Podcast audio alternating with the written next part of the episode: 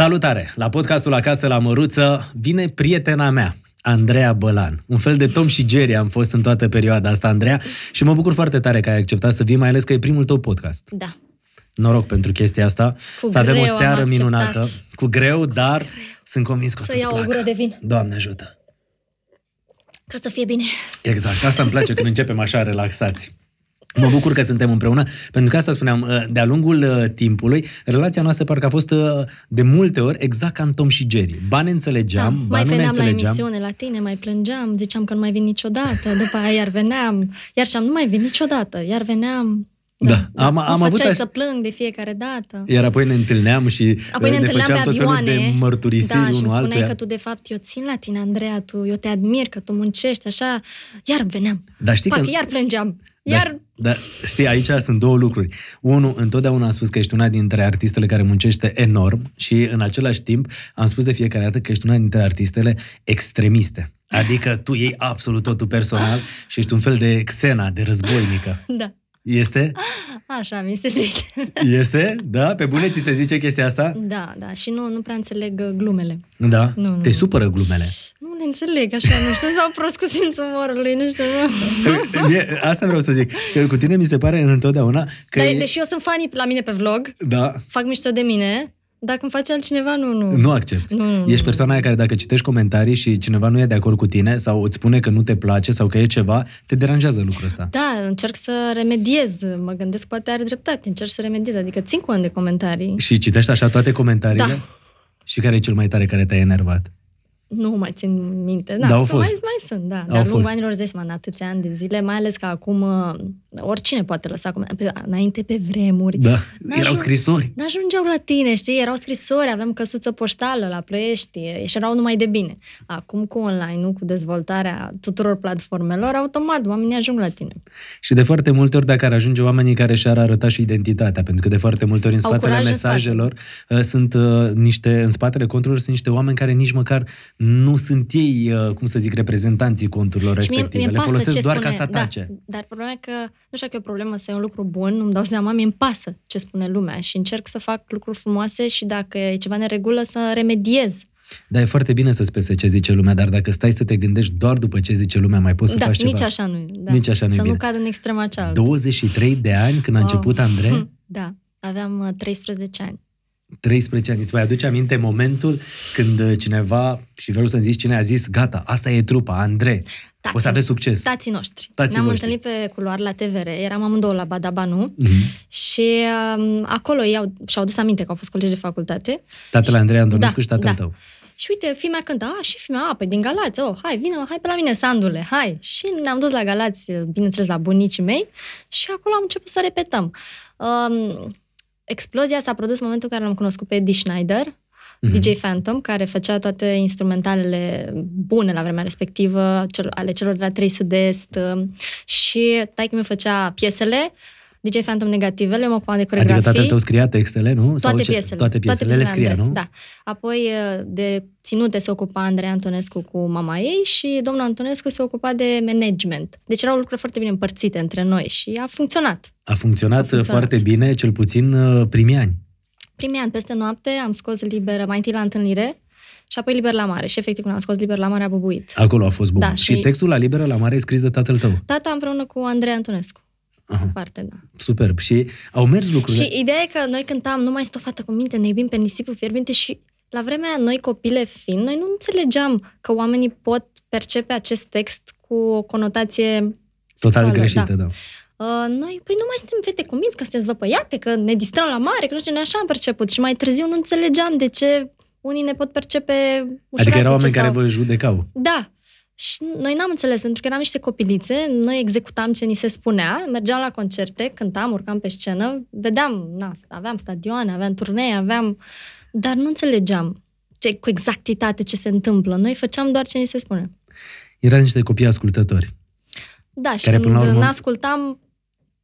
Se întâmpla. Se- Da, se mai întâmpla, da. Ce să... Adică când, când încercați să aveți voi punctul vostru de vedere, Da, știi, î- îți place, evident, la început, dar uh, când e prea mult, e, nu, nu mai înțelegi, adică mai vrei și tu pauze, mai vrei să te odihnești, mai vrei să te mai joci cu, nu, nu să te joci cu copii, să mai mergi, să mai Dar de ce nu? Pentru ieși că în ești oraș copil la cu urmă, mai ai colegii de 13 ani, liceu. știi? Ești A- adolescent, 14 atunci, ani. Da, abia atunci intrasem la liceu, în clasa a noua. Și n-a început o altă viață pentru mine. Ideea e că în clasa a noua și a 10 n-am fost un weekend acasă. Plecam vineri dimineața și mă întorceam luni seara. Și um, a fost greu, am pierdut mult, am pierdut prietenii, adică nu s-au legat prietenii, n-aveau cum să se lege. Am pierdut uh, uh, balul bobocilor, am pierdut... Adică lucrurile importante Da, pentru un adolescent da, când intră da. la liceu. Și am avut noroc cu profesorii care mă ascultau doar când ridicam mâna. Și le mulțumesc. Ok, am învățat. Trebuie să o ascultăm. Da, e în altfel, regulă. altfel nu. Și uh, la școală încercam să fiu uh, cât mai um, decent, adică spre deosebire de scenă, unde eram decoltate, cu fustițe scurte, la școală eram extrem de la locul meu. Și atunci mă, mă, mă iubeau profesorii și colegii. Dar știi ce vreau să te întreb? Uite, uh, toată povestea asta, de fapt, vine și cu foarte multe sacrificii, pentru că sunt convins că aveai colegi care te invidiau și spuneau, ia uite ce succes are, ia uite, uh, poate să-și cumpere o mașină, poate să-și cumpere o casă, dar în același Nu, timp... dar la acea vârstă, la acea vârstă nu, nu-ți dai seama de puterea financiară. Adică noi nu știam că facem bani, câți bani facem și probabil nici colegii noștri, nu, poate părinților. Mhm. Nu, la 13 ani, 14 ani nu știu ce, ce înseamnă banul. Noi nu, eu nu știam câți bani câștigăm. Nu, eu vreau să spun, să scot în evidență că de fapt îți lipseau niște lucruri foarte importante. Știi, socializarea asta cu colegii, da. cum ziceai tu, balul bobocilor, știi? Da, știi, și n-am trăit în liceu prima iubire și o trăiam așa, de la distanță, adică a fost greu, greu. Pentru că trebuia să muncești. Și Da, și țin minte că iubitul de atunci mi-a făcut o petrecere surpriză și am ajuns la 12 noaptea când toți invitații plecați. Pentru că veneai de la A fost- concerte. Da, a fost trist. A fost trist, dar uh, cât, a, cât a fost perioada asta de glorie a trupei Andre în care familiile voastre s-au înțeles bine? Pentru că apoi au apărut disensiunile. la și început toată s-au lumea, înțeles. nu, a început cât? Un an, doi, trei? Un an. Un an. Păi Dup- Andrei a ținut doar 3 ani jumate. Atât. Jur că puteam să, Nu. să zic că cel puțin 10 nu, ani. doar 3 ani jumate Doar a fost. trei ani jumate. Dar au fost șapte albume, un milion jumate de albume vândute, am primit 5 discuri de platină, unul de aur, dar noi n-am A înțeles... fost intens. Da, foarte intens. Noi am înțeles foarte bine la început. Dormeam în aceeași cameră, um, excepțional ne-am înțeles, până când am început să avem un succes uh, neașteptat, Mhm. răsunător, peste noapte și, Nepregătite, practic, Nepregăt- pentru chestia asta. și nu noi neapărat, părinții noștri nu au fost pregătiți. Dar în același timp ei săraci n-aveau de unde să aibă experiența asta, știi? Nimeni n-are, n-are cum să aibă Adică, această experiență. știi, copiii noștri sunt uh, ăștia care stau la autografe și la fotografii câte două, trei ore Da. și i-a luat, uh, i-a copleșit succesul ăsta al vostru. Și banii și tot, da. Și de unde a început totul?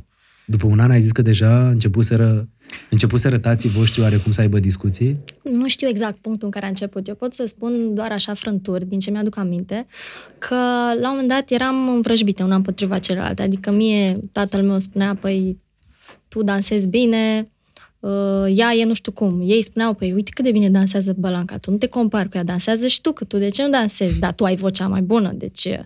Și atunci ne, ne învrăjbeau împotriva... Dar ei nu făceau intenționat Uh, ei vreau să ne ambiționeze. Adică tatăl meu spunea așa, păi nu, fii, fă și tu așa, fii și tu mai așa.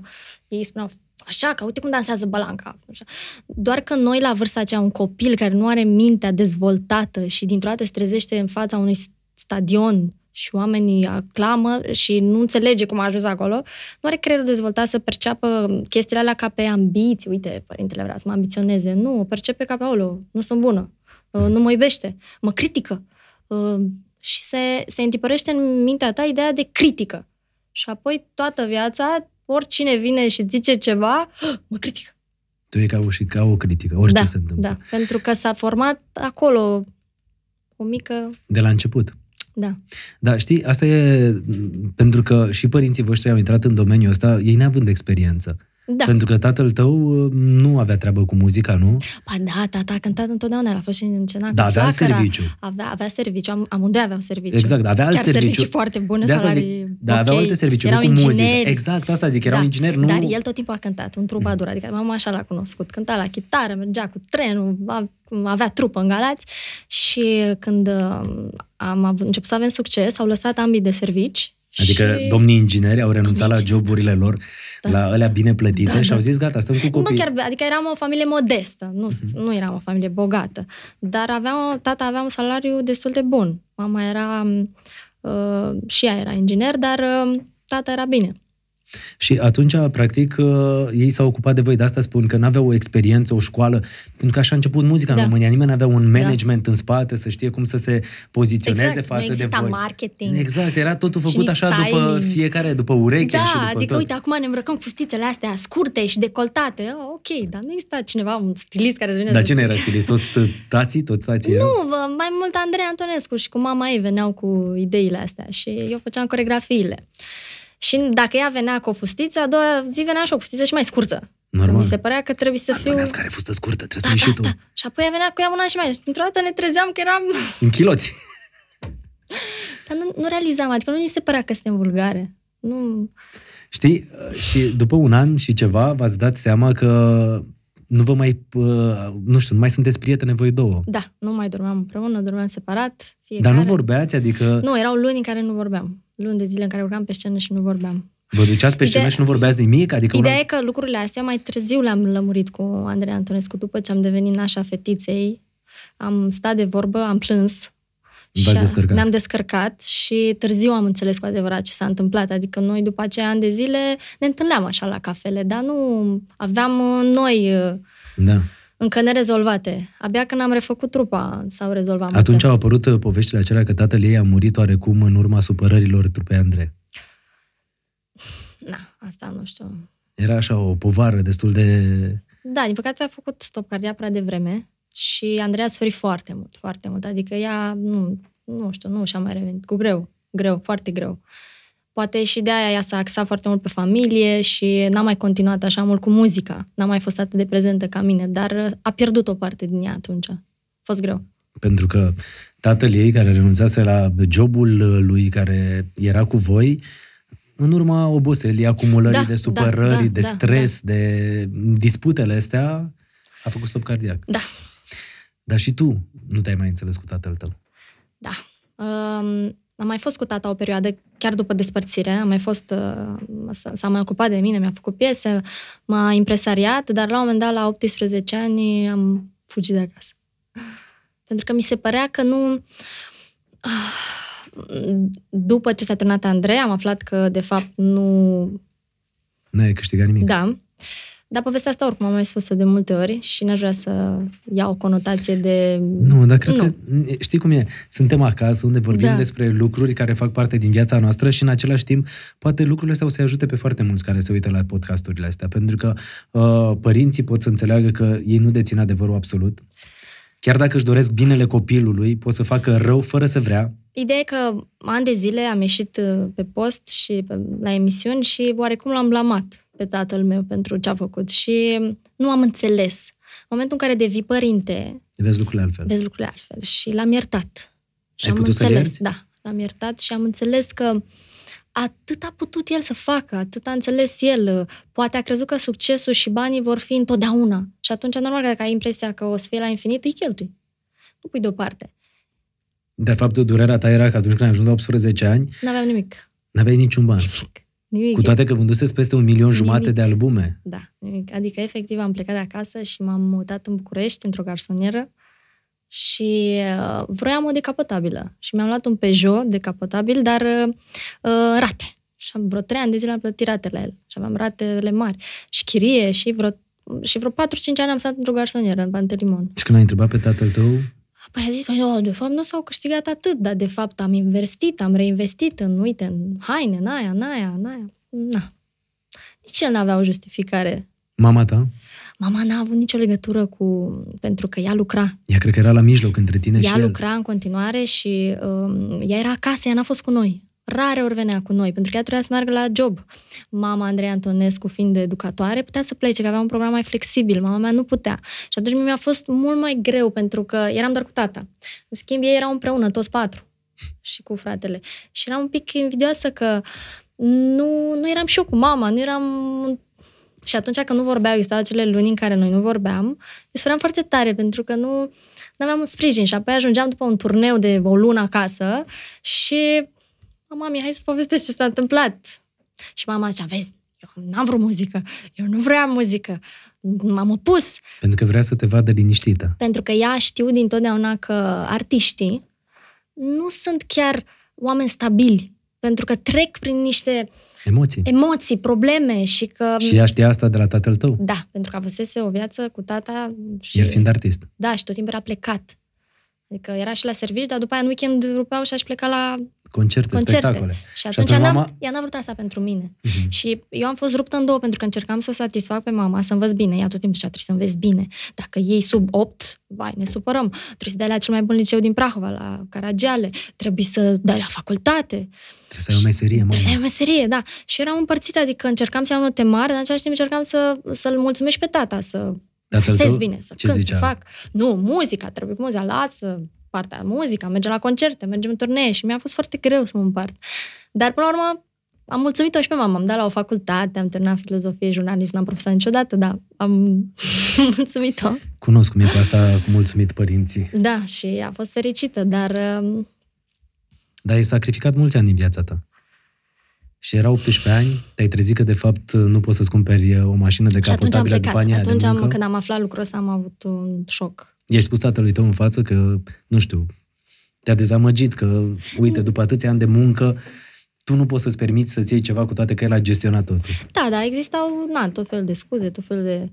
Și atunci am simțit că trebuie să plec, că trebuie să-mi iau cariera în mâini și că uh, pot să mă administrez eu, să fiu propriul manager și că ceea ce câștig eu să mă administrez, să-mi iau și o mașină, să-mi iau și o casă, să fac Și a ceva. acceptat ușor faptul că nu mai era el managerul? Nu, nu, n-a vorbit cu mine vreo jumătate de an. Pentru că avea impresia că a pierdut... Uh... Nu știu că a pierdut, poate se simțea trădat, am, că am plecat, nu știu, am început să lucrez cu Marius Moga. Mhm. Moga mi-a produs două albume. Um, Popi, Dan Popi, Cel de la directorul Cat Cat Music. Music, um, m-a, a investit în mine și mi-a produs albumele, le-a plătit.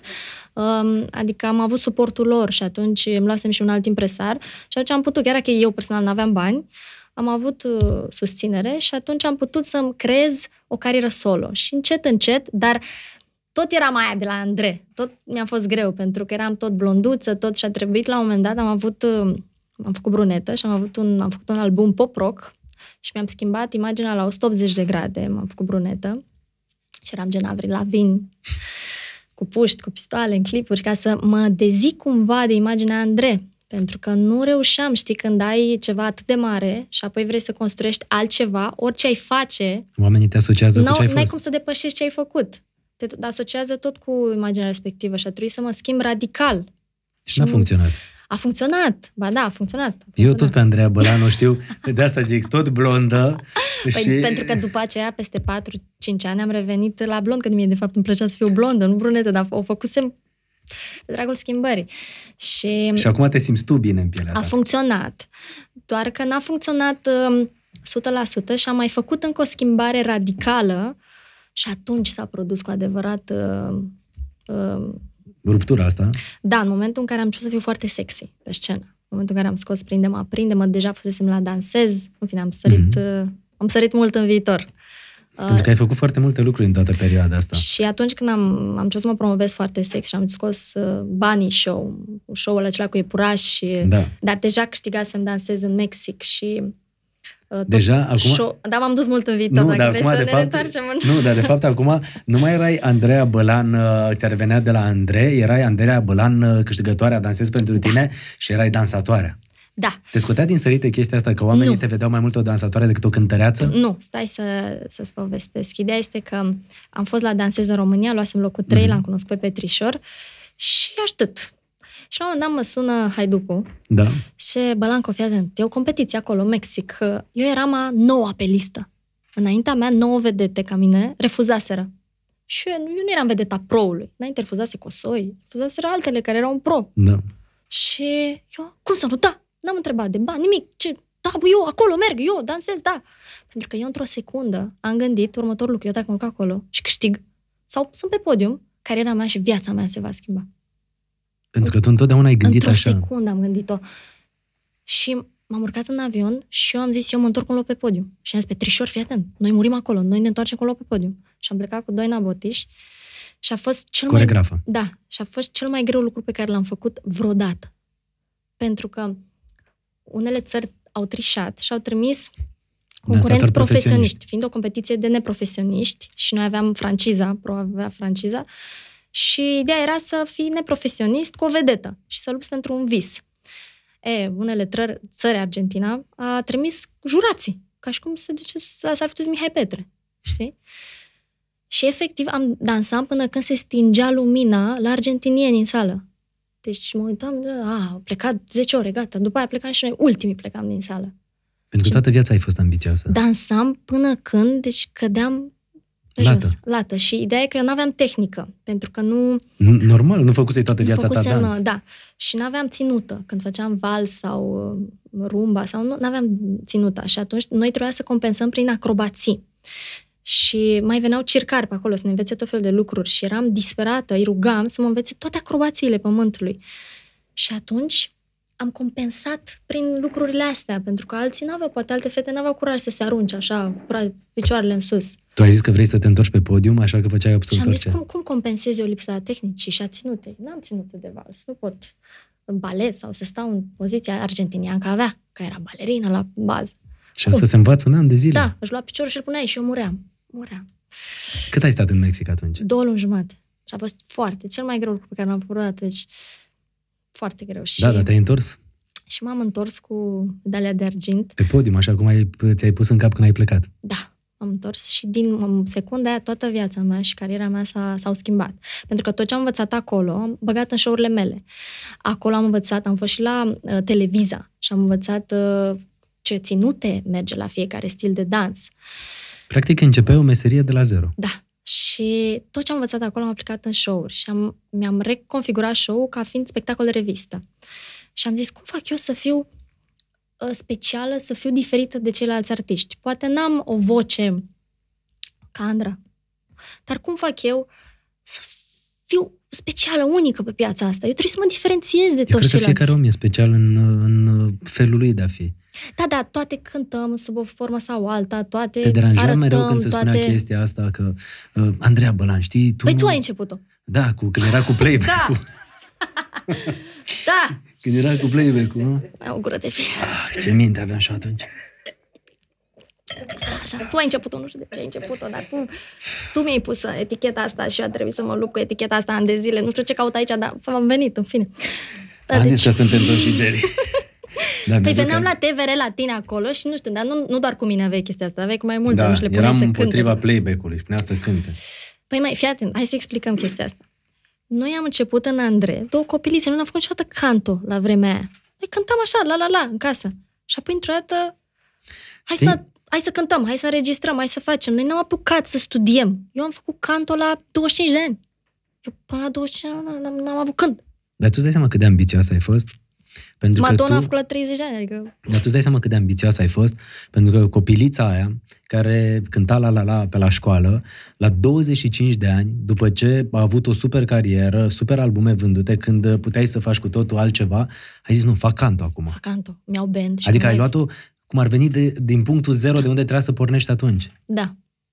Da, deci în momentul în care am devenit cântăreața dansatoare, mi-am dezvoltat și partea de cântat, nu doar dans. Ok, eram început să fiu bună pe dans, oamenii vedeau că fac show-uri, dar partea cu cântatul n-am lăsat-o deoparte și mi-am luat și band să cânt live. Pentru că simțeam că trebuie să demonstrez. Simțeam că nu sunt Mereu trebuie să percepută, da, demonstrezi. nu sunt percepută ca, Artist. ca artist uh, Complet. complet. Complet, da. Complet, da. Adică tot timpul... Și normal că după aia au zis, a, mai mult dansează decât cântă. Pentru că atunci când uh, faci ceva foarte bine și ceva poate nu la fel de bine, a, a, doar atât. Da, dar Dar dacă nu e tragi așa. linie să te uiți... Că nu știu- J-Lo e artist uh, complet. Da, dacă tragi linie să te uiți în România, nu știu câți artiști au așa show-uri de dans în același timp și la concerte. Lucru pe care tu l-ai făcut. Da. Dar, na, chestia asta vine tot din perioada aia, Andrei, când, de fapt, eu la bază încercam să-l satisfac pe tata. Încercam să fac uh, tot ceea ce trebuie ca să-l mulțumesc pe el, ca el să mă iubească.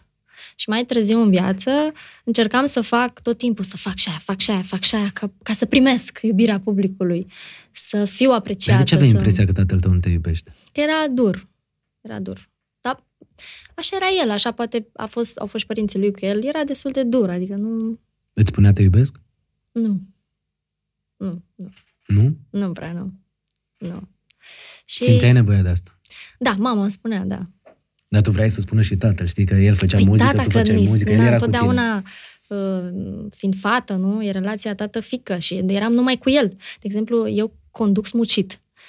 conduc așa pentru că tot timpul am stat în dreapta lui și îl conduceți mucit așa. Adică ei din, dacă petreci foarte mult timp cu un părinte, ei din personalitatea lui, din personalitatea lui. lui. Da. da.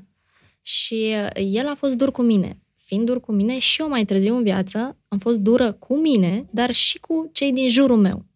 Pentru că am, așa am învățat. Așa m-a învățat el să fiu. Și de aceea mulți care... spuneau, mm. scuze, mulți spuneau, Andreea, e dură, Andreea, nu știu cum, cu dansatoare, sau, pentru că așa am învățat că faci performanță, prin duritate. Și asta ai învățat de la tatăl tău. Da. Și ți-a spus te iubesc până azi? Mi-a spus mai târziu că când i-am zis, da, tu nu mă iubești, mi-ai bat, da, pui nu te cu te bine. Dar era oarecum târziu, pentru că vrei să auzi când erai copil chestiile astea. Da.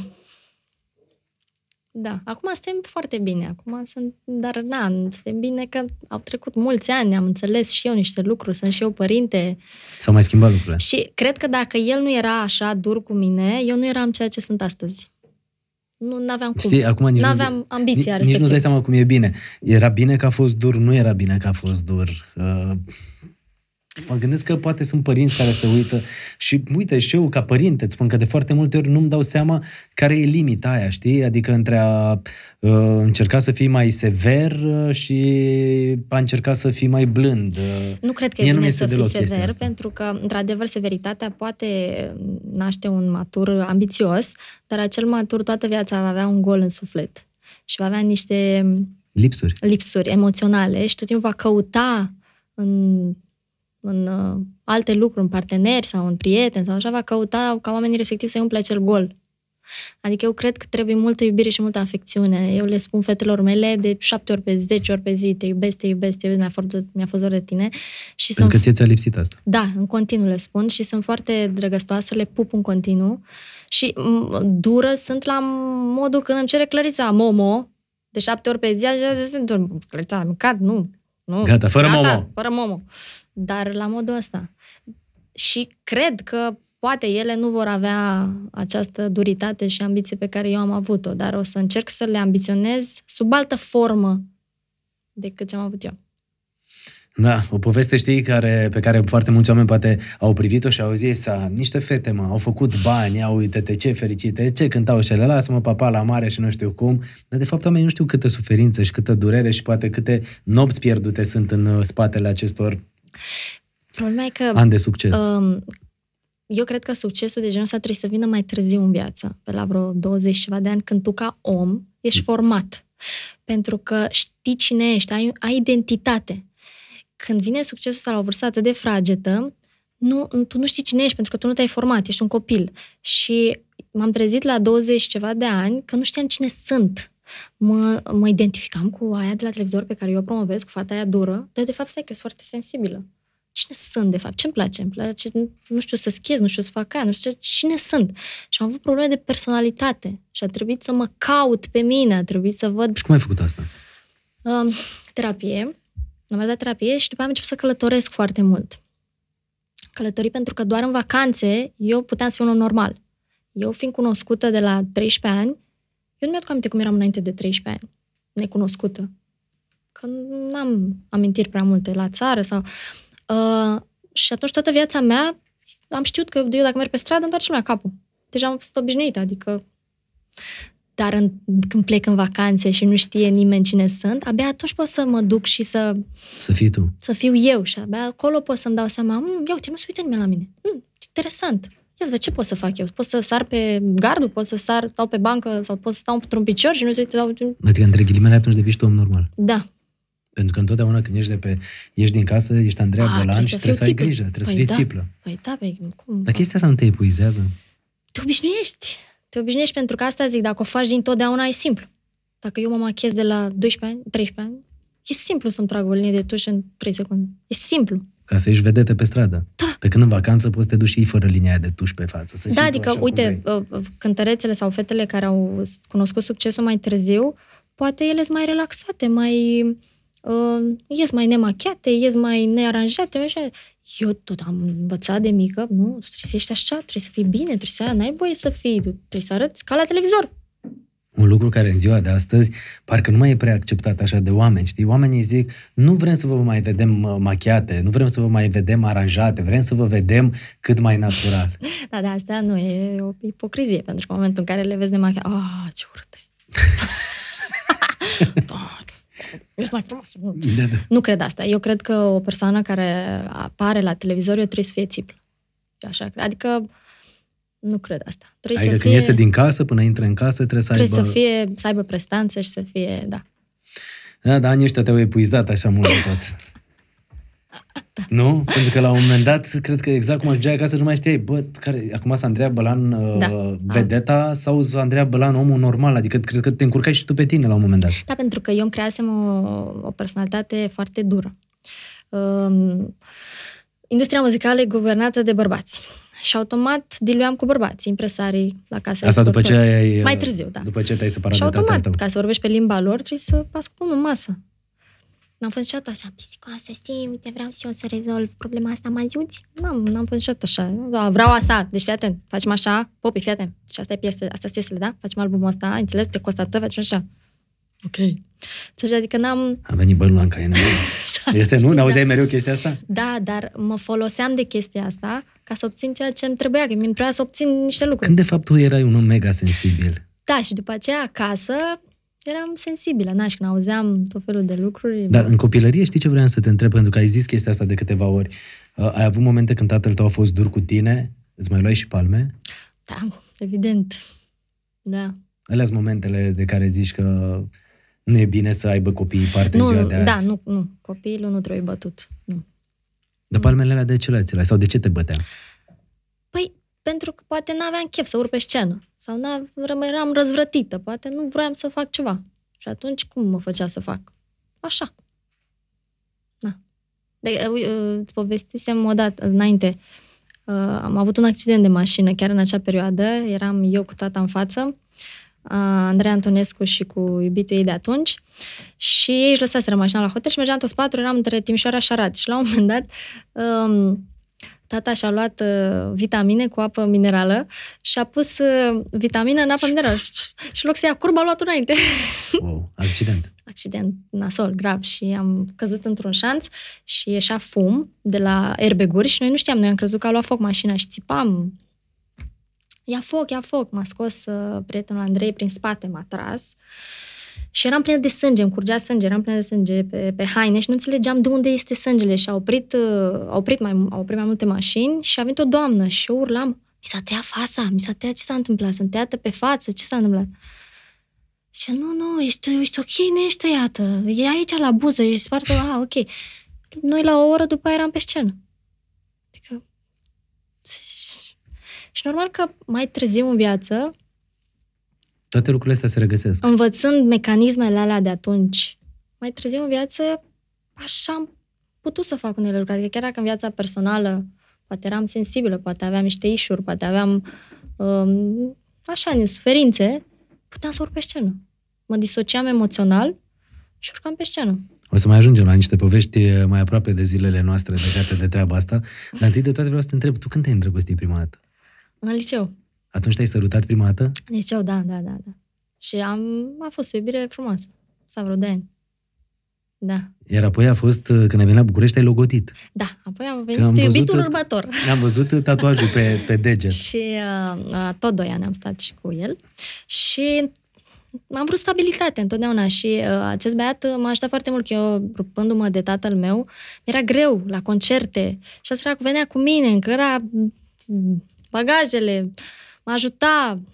A fost greu, am avut nevoie Teodor, de... parcă, nu? Teo, da. Teo. Adică a fost greu. Dar era Și- pentru că tu vrei stabilitate. Da, doar că a venit următorul și mi-a luat mințile și... Da, Următorul fiind eu. da. Aici trebuie să bem. Momentul ăsta... La momentul ăsta nu râde Ciucă, că chiar avem o chestie de Tom și Jerry. Nu, nu mai pomenim, nu mai să... Nu mai, a fost. A fost, da, i-am mințit poporul cu televizorul, asta ai făcut. Da. Când de fapt realitatea era altceva. iese scena din ea imediat Eu nu acum. cred, eu nu cred. Dar l-ai iubit mult pe Cheu. Da. Pentru că cred că atunci erai în punctul ăla în care erai pregătită să ai familia ta și cred că atunci asta vreau. Nu neapărat atunci, că noi am început relația când noi aveam 21 de ani și am stat 8 ani împreună și... A fost una dintre cele mai lungi relații. Cea mai lungă. 8 ani. Da. 8 ani și ceva. Uh, uh, nu vroiam la 22 de ani să fac familie, dar mai târziu, pe la 26-27, atunci am început să pun presiune pe el. Și pentru mine a fost un stâlp. Un stâlp pentru că uh, am învățat foarte multe, ar fi mai mare ca mine cu 12 ani, am învățat foarte multe de la el. Foarte multe. Și Muzical vrei- vorbind și Mhm. uh, el era foarte calm și mă calma, mă pondera. Era total opusul Da, mă, tatălui tău, opusul la tot ce mă pondera, trăisei tu. da. Doar că mai târziu, na, fiecare, am- ne-am dezvoltat. Eu m-am dezvoltat foarte mult în anii ăștia și dintr-o dată învățasem atât de mult de la el încât eram, uh, Egala lui. da, și ajunsesem la 27 de ani să pun presiune, să vreau familie, să vreau Dar casă, e- să vreau... nu e aia, ceva să- normal după aproape șase ani de relație? Da, normal. Pentru că, Da. și știi ce e foarte interesant? Că tu erai aia care puneai presiune când, uh, la urma urmei, statutul tău era de vedetă și puteai să faci orice și, din potrivă, tu n-ai fi vrut să, uh, în uh, percepția altora, să te măriți, nu? Hai, lasă fata, trebuie să fie liberă, e artistă, e nu, are succes. Eu am, vrut, eu am vrut tot timpul familie. Și atunci el nu a vrut sau a fost o chestie în care... Mm, Crezi că s-a consumat relația prea mult? nu, el, el abia venise în țară uh, când noi ne-am a stat cunoscut. mult în Elveția. Da, și atunci vroia și el cariera lui aici și început să aibă succes și atunci el nu, nu, nu se dea mintea la familie, el vrea să fie artist. Și eu deja avusesem mai mulți ani în spate Da. decât el și eram în alt punct al vieții. Adică tu erai cu cariera mult avansată Da. de el, iar el de atunci pornea și normal că oarecum familia simțea că îl încurcă. Da, commitmentul ăsta, știi? Și el vrea să mai copilărească, doar că a fost, a fost um, um, committed până la familie, adică a fost committed. Și am făcut o casă împreună, adică am Da. rămas cu ceva în urma acestei Pe relații. de asta zic că toată lumea atunci se aștepta voi să fiți uh, Păi așa ar fi următorul fost cuplu, nu? Ați pasul făcut, v-ați mutat următor. împreună, casă împreună, aveați totul împreună. Da, pasul următor, după ce ne mutasem împreună, asta ar fi fost, să facem o familie. Doar că, na, Știe toată lumea ce s-a întâmplat. da, nu, nu vreau să mai... Da. Na, nu. Bă, Știi cum, sunt lucruri care fac Dar parte vorbesc din de viața mea. oamenii de oamenii care au fost în viața mea, da, vorbesc. Da, mi se Dar pare de foarte oamenii tare să- colateral, nu. Fii atent, mi se pare foarte tare și un gest uh, extrem de elegant să vorbești despre uh, un fost iubit care, nu spui tu, spun eu, uh, cred că a, gr- a greșit față de tine în modul cum s-au întâmplat niște lucruri, știi? Uh, în modul cum cum ai aflat Da, sau da, cum ți s-a e- spus, așa știi? Dar este, să dar, vorbește uh, acum așa Ideea e frumos că mi eu, se pare foarte chiar tare. dacă el a greșit la final, uh, eu nu-i șterg cu buretele toate Nu, lucrurile foarte frumoase frumos. pe care le-a făcut pentru mine. Adică a făcut niște lucruri frumoase, albume, piese, idei, clipuri, adică el m-a susținut în ideea de a face uh, unele concepte de show mi le-a găsit el, banii shows.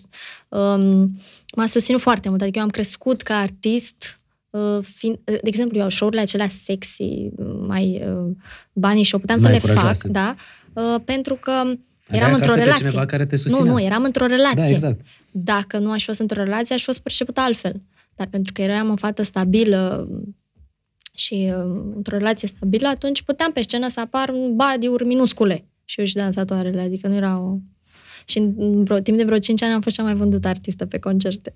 Dar știi ce îmi dau seama? Că și relația ta cu Cheo a fost bazată foarte mult pe profesional. Da, da, foarte mult. Adică ne regăseam la un nivel foarte profund, da. Și apoi de voi doi mai aveați timp? Era timp. nu mai intri prea multe detalii. Ideea Nu. este că nu, nu La se modul șterg că cu da- buretele lucrurile bune, chiar nu, dacă eu zic că un atunci om... când doar carieră, carieră, carieră, parcă nu mai știi dacă stai cu omul ăla pentru că îl iubești, cine e el, sau pentru că Păi nu, e, dup- devine partenerul tău de scenă, cum ar Da, veni. da, după 8 ani de zile, nu. A fost 8 ani, au fost 2 ani, 3 ani. Ai suferit după el. Foarte mult. Foarte mult. Pentru că era uh, stâlpul meu. Și m-am Al trezit... doilea stâlp care a căzut. Primul a fost tatăl tău Da, și al doilea e la Cheo. da, și dintr-o dată m-am trezit, wow, trebuie să, chiar trebuie să fiu singură, trebuie să fac singură. Nu mai aveam un... Practic era a doua oară când o luai de la zero, Da. între ghilimele de la zero, adică Și atunci mi-am luat band. Până atunci eram cu dansatoarele. Și zic, nu, eu mi-au band și eu arăt că sunt la fel ca el, cu band și cânt live și fac.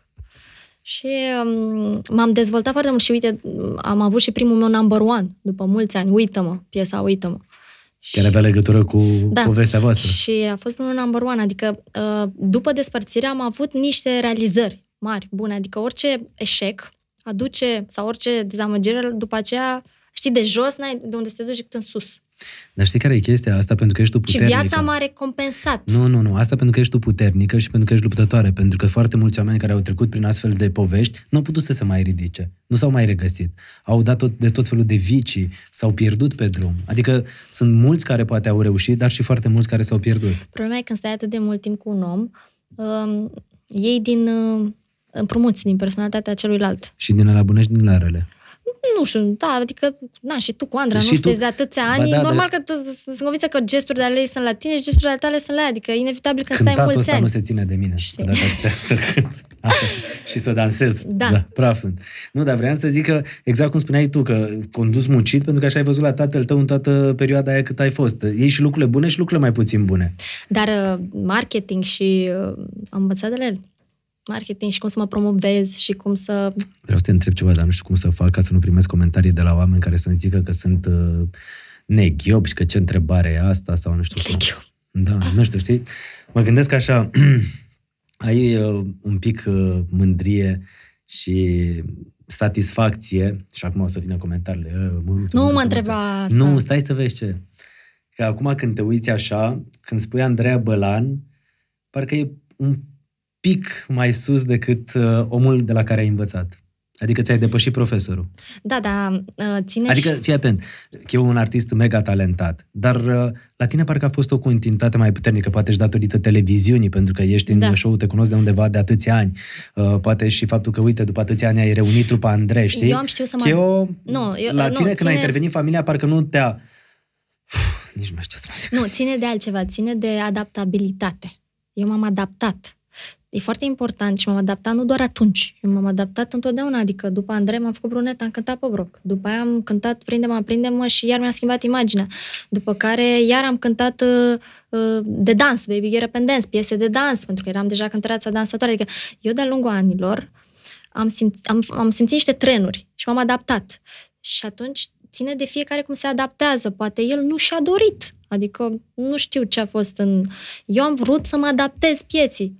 Facem vlog? Facem vlog. Păi dacă se poartă vlog, facem, facem podcast. Mă păi de peste o lună. Da? Vorba vine. Bă, să ai succes. Să ne spui că îți dăm o mână de ajutor. Mă pe mine, Andreea, te ajut Trebuie să știi să te adaptezi în viață. Dacă Mai ales vrei că vă și leagă niște lucruri, Ciucă. Altfel n-ai cum să reziști peste două decenii. Da, da, mi se pare în același timp că trebuie să ai bateria asta mereu full și la un moment dat s-ar da. putea ca bateria asta să o încarci, știi, ca la telefoanele alea pe care le încarci non-stop și le scoți din priză, că la un moment dat mai te ține bateria 30 de minute pentru că nu mai merge. Pentru că mereu ești la 2.20. Mie mi se pare că toată viața ta tu ai fost la 2.20. Da. Adică cred că te-am prins uh, calmă uh, într-un zbor București-Cluj în avion când... Uh, hai, Andreea, ok, perfect, știi? Dar în rest ești mereu așa. Ești la 2.20. Păi așa pare atunci când vin la emisiuni, când da. Dar acasă mai sunt calmă, da. Sunt. Sunt. Sunt. Acum mai prins, mai... Bei o cafea? Să, să, de ce trebuie să mă mai... Da. Ce, mă, că... ce urmează să mă întreb? Vorbim despre toate lucrurile astea faine care fac parte la urma urmei din viața ta, fie că atunci poate păreau dure sau uh, grele, dar la urma urmei toate lucrurile astea te-au făcut omul care ești. Da. Și omul care ești, uh, la ora Ce... actuală, ai melodii pe care le lansezi și intră în trending, uh, ești într-un uh, show uh, de audiență la televiziune, Uh, de 9 ani. De 9 ani. Deci de 9 ani. Da, mă, și la un moment dat te schimbaseră, mă, cu Delia, când ai luat foc atunci. Vrei să citești ce declarație ai dat atunci? Mă știu. Știi? Hai nu, dar nu eu. doar eu, ne-au dat afară da. pe toți trei. Și, și, eram împreună de vreo 5 sezoane. Stai, era... Și că hai să schimbăm juriul, ok. Și s-a schimbat juriul radical? Da, s-a schimbat tot juriul. Am zis, mă, măcar nu sunt doar eu. Și după aia ne-au dus înapoi în sezonul următor, că n-a mers. Adică n-au avut succes aia de au venit înainte. Și... Dar cine a fost înaintea voastră? Păi, Delia, Păi nu, Brenciu, anul, anul respectiv, da. Delia, Brenciu și Monica Angel. Și Aha. nu mai era, oamenii se obișnuiseră cu noi. Și pe ei au ținut doar un sezon. Un, unul singur, atât. Și acum noi suntem la al 16-lea sezon, l-am terminat pe al 16-lea și urmează al 17 adică este cea mai longevă emisiune de, de divertisment și cea mai, nu știu, cea mai haioasă și frumoasă și curată. Stai să, stai să laud că sunt... Laudă, laudă. Da, deci, uh, nu, pe bune, deci O să este te cea mai... la montajul deci, ăsta, că uh, suntem de la ProTV și na. Petrișor și această emisiune sunt cele mai constante lucruri din viața mea. Știi că Restul multă au lume venit și au zicea- plecat. Da, povestiți de ăștia care au venit și au plecat, dar multă lume a zis că Petrișor a fost și iubitul tău. Nu. Dar la un moment dat lumea vă vedea ca un cuplu, știi? Foarte mulți oameni acceptau. Exact Nici cum vezi niște actori în filme, știi? Vezi în filme Ca împreună. Stella și Șarșinel Da, nu, da, Da, îi așa o vezi să împreună fim și toată lumea vrea să-i vadă Da. și în viața de zi cu zi. Nu. Și la voi a fost o chestie de asta în care lumea vă vedea împreună. Da, pentru că avem o chimie excepțională pe scenă. Deci el a- este la fel de ambițios ca mine pe Să știi că am scenă. lucrat cu el la emisiune, este fabulos. Da. Atâta energie și, Și, um, foarte muncitor. Jos uh, pălăria pentru Adică Petrișor. dacă nu era el ca partener la Dansez în Mexic, nu făceam această performanță. Adică am fost amândoi așa nebuni, trebuie să câștigăm, haide, haide. Și când eram eu obosită, făcea el sau invers. Um, și apoi noi ne- ne-am reîntors în România și am mai fost o ediție, un best-of, Da. unde a fost și, Champions și League. Andra, da? Și noi atunci am câștigat, am luat locul întâi. Deci am luat 3, 2, 1. Deci și de asta e, atunci tati. am luat-o așa cu... Cu dansul. Cu dansul și cariera. Uh, Stai că am zis uh, de cafea. Hai, Ciucă, să facem o cafea pentru că trecem la niște lucruri uh, și trebuie să te țină inima. Să te țină inima, dar la propriu. la propriu. Uh, ce cafea vrei? Ce cafea, cafea? Uh, cu lapte... Cu lapte, mai espresso? diluat, așa. Mai diluată, pentru că nu e, nu e, vreau să-ți arăt că toată uh, comanda asta este din uh, telefon și comanda vine imediat. Este fac cappuccino, Cătălin. Cappuccino. Înțeles, faci reclamă. Da, să știi că merită. Sunt expresorul numărul 1 și sunt prietenii noștri de la De de Longhi. Longhi. Bine. Serios, foarte buni. Șmecheri, foarte și eu tari. fac reclame în vloguri. Da? Da. Las că tu ai făcut și de pe patul de spital. Da. Deci, Andreea, ce cafea vrei? De ce, ce ai? Hmm, Am de toate. Cu lapte. Tu n-ai auzit că e expresorul numărul 1? Perfect. Ai Așa. văzut că am zis-o intenționat pe asta, că tu ai Ca făcut de pe să patul de spital, vorbim pentru că e un despre subiect pe care vreau să-l abordăm și pe care l-am vorbit înainte, știi? Da. Pentru că e un subiect extrem de sensibil, știi? Da. Și poate a apărut așa ca o glumă, ca o înțepătură, dar nu Proastă are nicio cu fața legătură. ta, Da, da, dar nu are nicio legătură. Asta a fost pur și știu, simplu... Știu, știu, știu. Hai să bem cafeaua asta. Știu, știu. Mm. Ești... um, Na, nu, te-am iertat. Te-am iertat pe cuvânt. Adică am fost foarte înverșunată împotriva ta. Dar te-am iertat. Dar îți Pentru dai că seama omul de se multe maturizează, crește. Ori, așa, îți dai seama că de multe Și ori erai mi-am dat nervoasă seama- și pe degeaba câteodată? Pe degeaba? Da. Pe tine, nu pe degeaba. Sau degeaba erai? și Câteodată erai și că aveai... Uh... îmi doream, îmi doream, um, mi s-a părut tot timpul că trebuie să muncesc dublu, triplu. Că mi s-a părut că nu sunt suficient de bună. Și atunci când veneam la tine și îți prezentam un produs și tu mă luai așa la mișto, va. Era dramă. Da, drama asta nu era numai cu tine. Era oriunde, aveai impresia că cineva are ceva cu tine. Pentru că vroiam să fiu, să fiu, um, să fiu validată. Pentru că nu avusesem acea validare în copilărie și atunci o căutam tot Dar știi timpul. că oamenii n-aveau de unde să știe lucrul ăsta. Nu, evident, oamenii, Oamenii nu n-aveau știu de unde să știe- dișurile tale și Da. bagajele tale emoționale. Exact, oamenii n-aveau de unde să știe că de fapt tu fiecare cuvânt îl interpretezi și îl întorci pe toate fețele. Nu, nu. Când de foarte multe ori poate erau cuvinte inofensive. Da, da. Mai târziu, mai târziu, mult mai târziu în viață am înțeles și m-am relaxat. Pentru că de foarte multe ori îți ieșeai din fire și degeaba. Pentru că veneau niște lucruri din trecut pe care tu da, le erau asociai. niște butoane. Uh, tu veneai și mi-apăsai un buton și atunci toate... Dar îți dai seama că făceam asta inconștient sau Normal. făceam și cu alți arte, dar tu, pentru Normal, tine dar era important. dacă nu faci terapie și nu afli niște lucruri, de exemplu 90% trecut, 10% prezent, să știi că omul ăla ce acces, îți apasă butonul și tu de fapt suferi doar 10% prezent, 90% trecut și tu trebuie să te întorci în trecut să vezi care e trauma accesată de prezent. Dacă nu știi teoria asta și n-ai, nu încerci să mm, dai vina pe persoana din prezent. Te-a ajutat mult terapia? Da, foarte mult. Foarte mult. Cât timp ai făcut? Mult timp. Pentru că tot timpul uh, n-apucam să rezolvăm o problemă că venea alta. Adică, ok, hai, acum învăț să trăiesc singură după 8 ani, după care, ok, o nouă relație, după care un stop cardiac, după care... Mulțumim, uh, Ciucă, e prietenul nostru, uh, omul care ne-a făcut uh, și o cafea să stăm Nu, așa cafea de cu lapte. povești. Da, vezi carde. Vezi, nu te lăsa păcălită, ca Hai că beau paharul e, spumă. paharul e dublu și de asta nu îl simți fierbinte. Vezi că te arde. Să nu zici. Ca păiarul să zici, ce mi-ai făcut măruța, ai vrut să mă arzi? Ai vrut să-mi dai foc? Ai fi în stare. Nu. Ai fi, ai fi, că te cunosc eu. Ai fi, crede-mă. Trebuie să am grijă cu tine. Știu eu. Așa, zi mai departe. Hai, întreabă Butoanele astea din copilărie cât de importante sunt. Da. Și cât de importantă e terapia, știi? Pentru că foarte Te, te mulți învață oameni... au- niște, le, niște teorii. Uh-huh. Teorii. Nu, Dar uite, eu nu fă- știam fără- chestia asta. Eu fără aveam... terapie nu poți. Nu, fa- n-ai de unde să știi, decât dacă citești. Am și citit cărți, am și călătorit, dar am făcut și terapie și dacă nu știi lucrurile astea, tu dai vina pe, pe prezent, pe omul. Dacă tu mă superi acum, eu poate exagerez și așa, dar de fapt vine din trecut. Și tu o vina pe tine. A, nu, tu, măruț, tu m-ai făcut, tu m-ai supărat. Și dacă știi, atunci te ponderezi. Și, o, stai un pic, că omul decât a apăsat un buton. De fapt, suferința pe care eu o simt e de atunci, e nevindecată. Mă întorc în trecut cu mintea de acum, mă îmbrățișez copilul interior și încerc să uh, vindec acea traumă. Ai reușit să vindești toate traumele? Unele da, unele nu le vindeci niciodată. Pentru că m, e greu. Îți- un- De unele îți dai seama uh, așa, cum curge viața. Mai vin, mai apar. De exemplu, uh, pe vremea aia, majoritatea dintre noi eram lăsați la bunici. Și părinții veneau în weekend. Cunosc. Și Aveam atunci- cheia de gât eu la Târgu Jiu. Da, și atunci poate unii dintre noi o luam subconștient ca pe un abandon. Știi? Și mai târziu în viață, când cineva pleacă, ai impresia că s-a terminat lumea. Asta s-a întâmplat când a plecat și Cheo, că ajunsesem la el un stâlp pentru tine și după aia ambiția Așa ta... ai zis și la televizor că a plecat, da. Ok, perfect. De ce l-a dat mă afară? Deci eu ți-am spus, Bălanca l-a dat afară. Te-ai necat, așa e. L-ai dat afară. Nu l-am dat. Spune adevărul. Nu, nu, nu. E, nu, nu. Hai că a mai plâns el după aia după tine, știu eu. Așa, bine, așa. A plâns. Nu, nu, înțeles, bine. N-a vrut să-ți mai face cu tine după ce... ha? Lasă, Hai, lasă așa, nu stricăm uh, Asta, apele da, acolo. Exact. Are și el copil. Te la montaj, gata. Da, știu. Te ciucam, te la montaj. Uh, Să revenim uh, să... mai... Iată, nu, iată, nu, suntem la podcast. Andreea Bălan.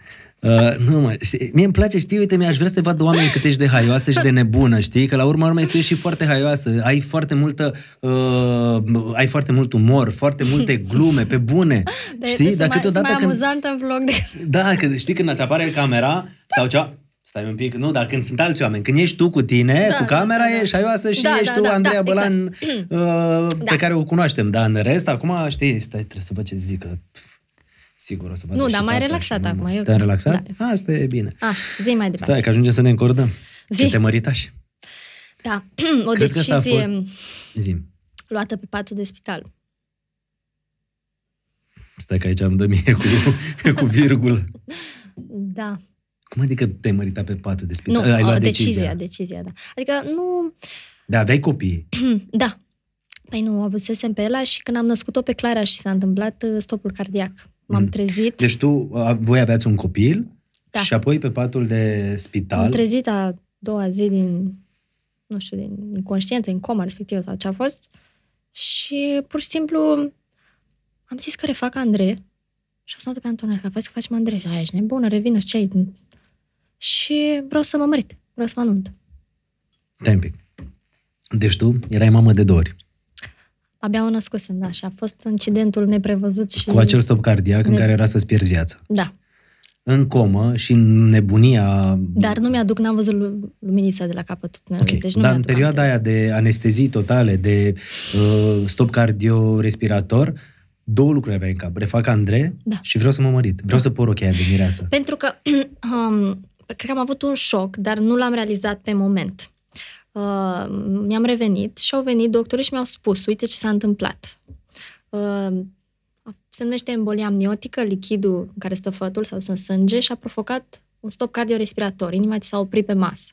Și noi a trebuit să te resuscităm. Și pentru câteva secunde, nu știu, până într-un minut, Inima n-a mai bătut. n-a mai bătut și nu se știe cauza, este un caz 1 la 80 de mii. Noi n-am avut asemenea caz în spital, dar norocul doctorul Hergelegiu, care a recunoscut că a mai avut un caz în trecut la stat, a zis asta este, trebuie să-i schimba sângele și m, sunt anumite proceduri, nu le știu. Adică dacă nu era omul ăsta, puteai să-l mai fierzi. Și uh, acest om, dar și toată echipa. Toată De la echipa Sanador, și, nu? dar în primă fază, uh, anestezista. Ane- Echipa de anestezie m-a salvat, pentru că în primă fază s-a pompat adrenalină și ei au știut să mă resuscite, pentru că la început nu știi ce e, când se oprește inima pe masă, așa, nu știi ce e. Și atunci anestezistul trebuie să fie Pregătit doamna acolo. Crăciun și Matache, da. De la Sanador, nu? Da. Știi, aici ne filmăm la televiziune, Da. parcă te simți ușurat că poți să spui lucrurile unde ți Da, s-au la întâmplat. televizor nu poți să spui. Știi, că Și uh, în prima fază anesteziștii trebuie să fie buni și să reacționeze, iar apoi uh, stabilizezi omul și vezi, ok, de unde? Și a, tre- au, au trecut vreo 15-20 de minute până să își dea seama ce s-a întâmplat.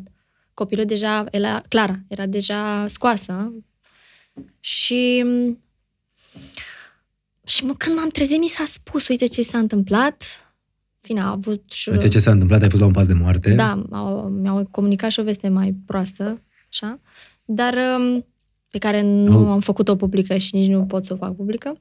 Și, O veste legată de sănătate. Da, o chestie pe viață.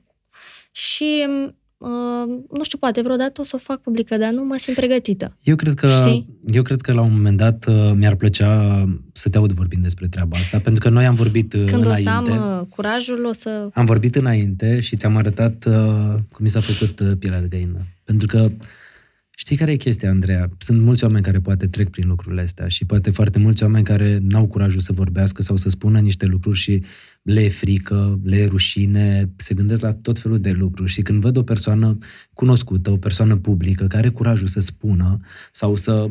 Nu e vorba de curaj, că spune, că Da. simte, că poate să spună, să transmită, Da, de o chestie poate atât să de ajute intimă pe încât mulți.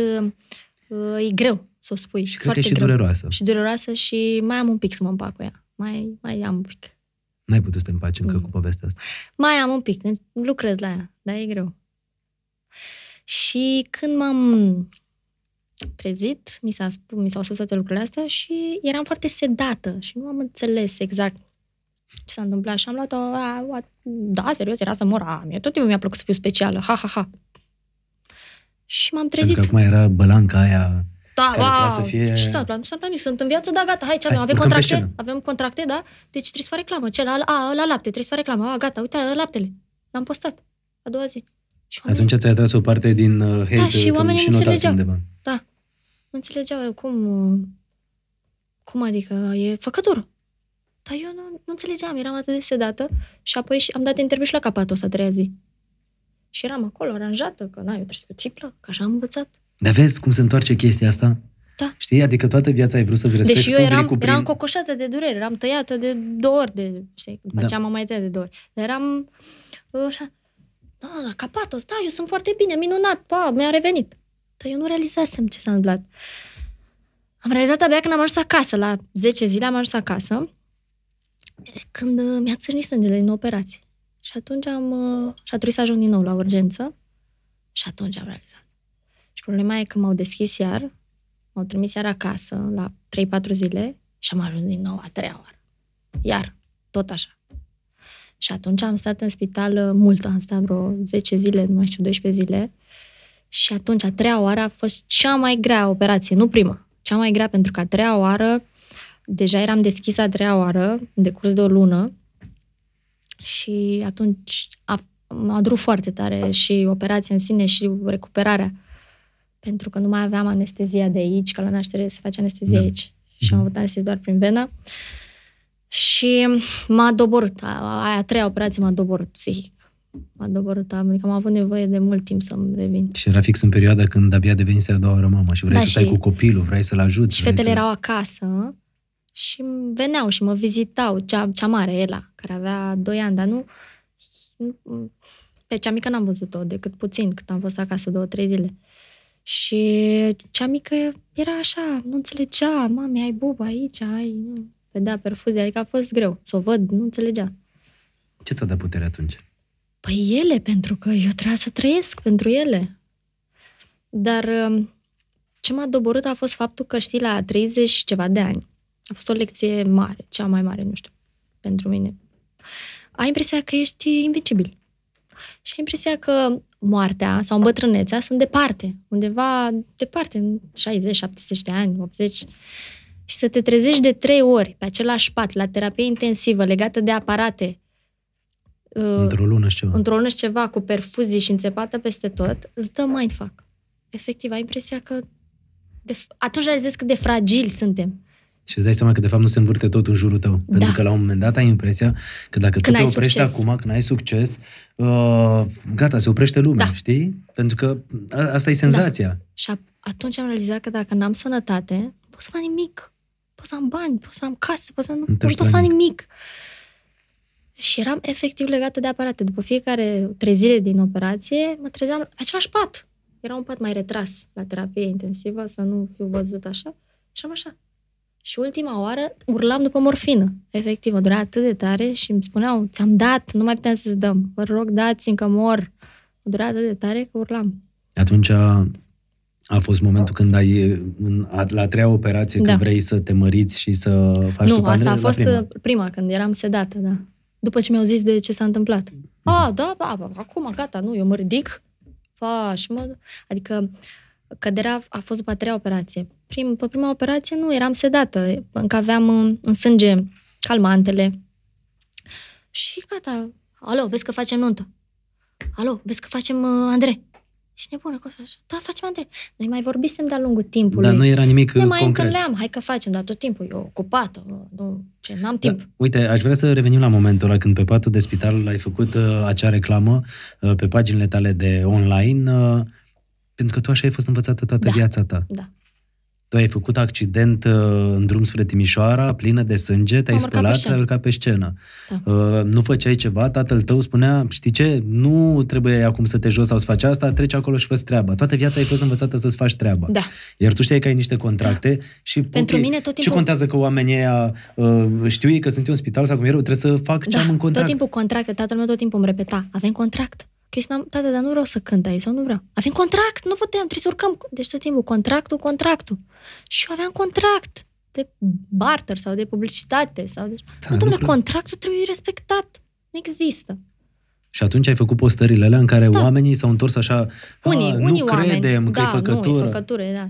Și de ce te-a afectat lucrul ăsta când tu știi că Pentru nu e că așa? Când tu știi că e adevărul. Păi m-a afectat pentru că adevărul meu era îngrozitor. Adevărul meu era crunt. Eu pierdusem o parte de mine. A fost îngrozitor atunci. Și cum să zic lumea că e făcătură? Pe cum? Păi și tu de ce îți mai pierdeai energia să-i convingi pe oamenii ăia că nu e făcătură când tu știi că păi nu n-am, e? n-am, mai- n-am pierdut energia, că uh, zvonurile astea au, au fost după aia. Da. Nu mi-am dat seama eu. Pe Eram tine te ocupată cu epuizează și te celelalte consumă multe operații. p- nebunii de genul ăsta care pot să apară. Da, mă epuizează, da.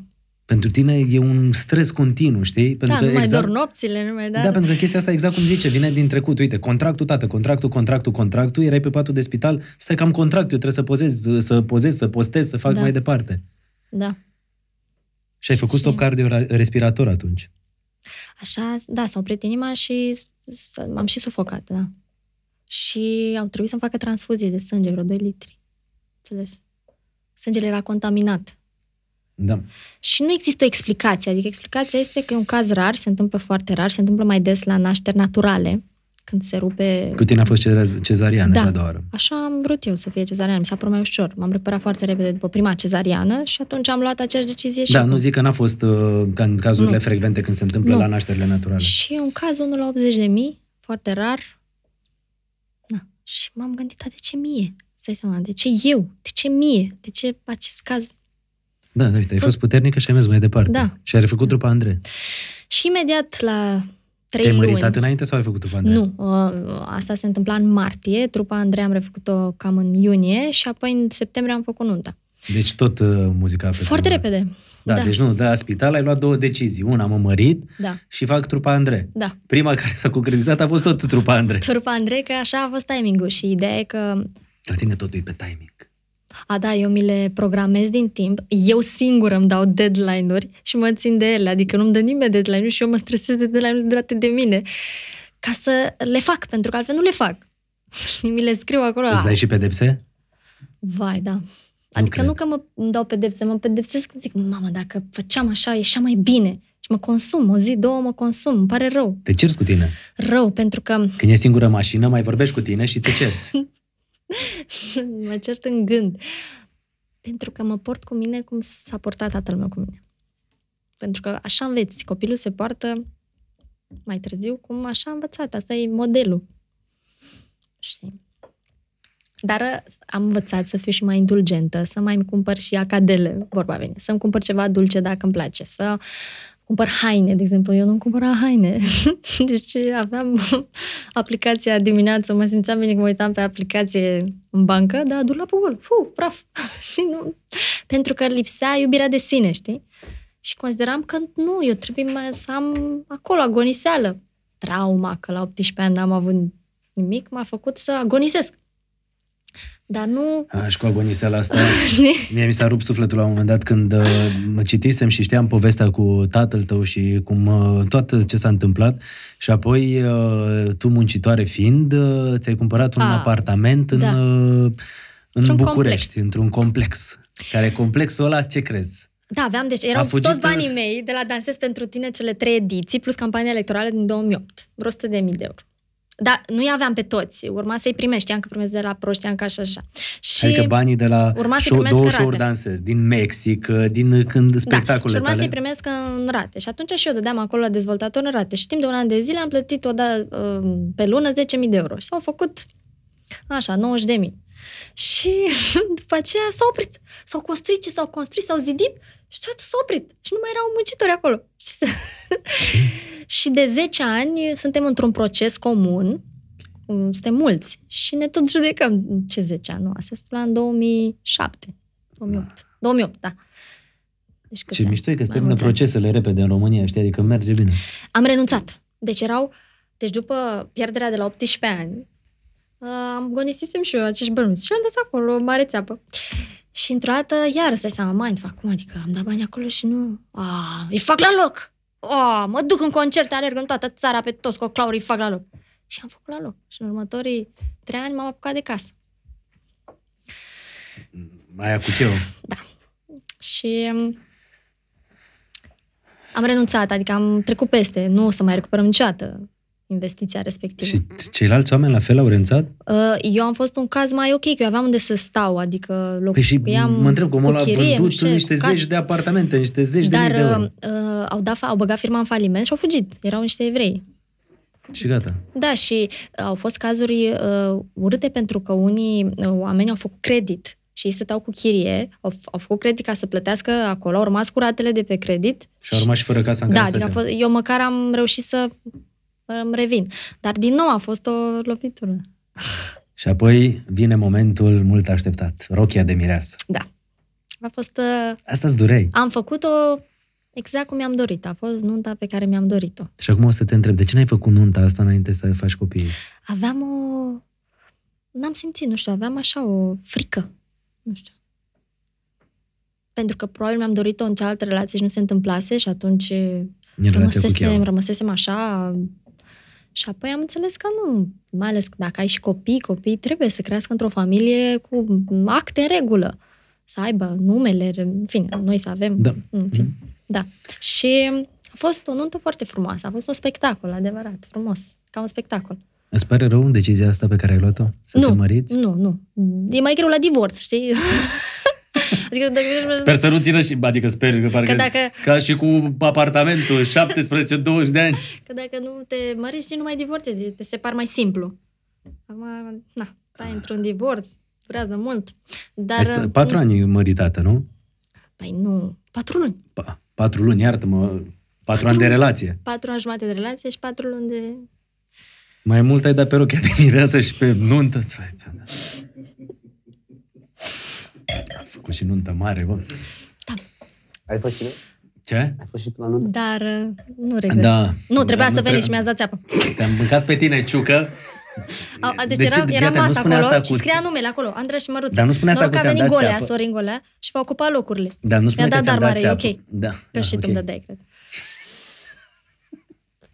De nu spune asta că ți-am dat țeapă, pentru că atunci nu știu ce a fost. Știu că Ați ai fost la un vorbit... concert la Timișoara, mi-a scris Andra. A, aveam uh, concert în uh, turneu tradițional sau ceva, Da. era luat. E ok, v-am iertat.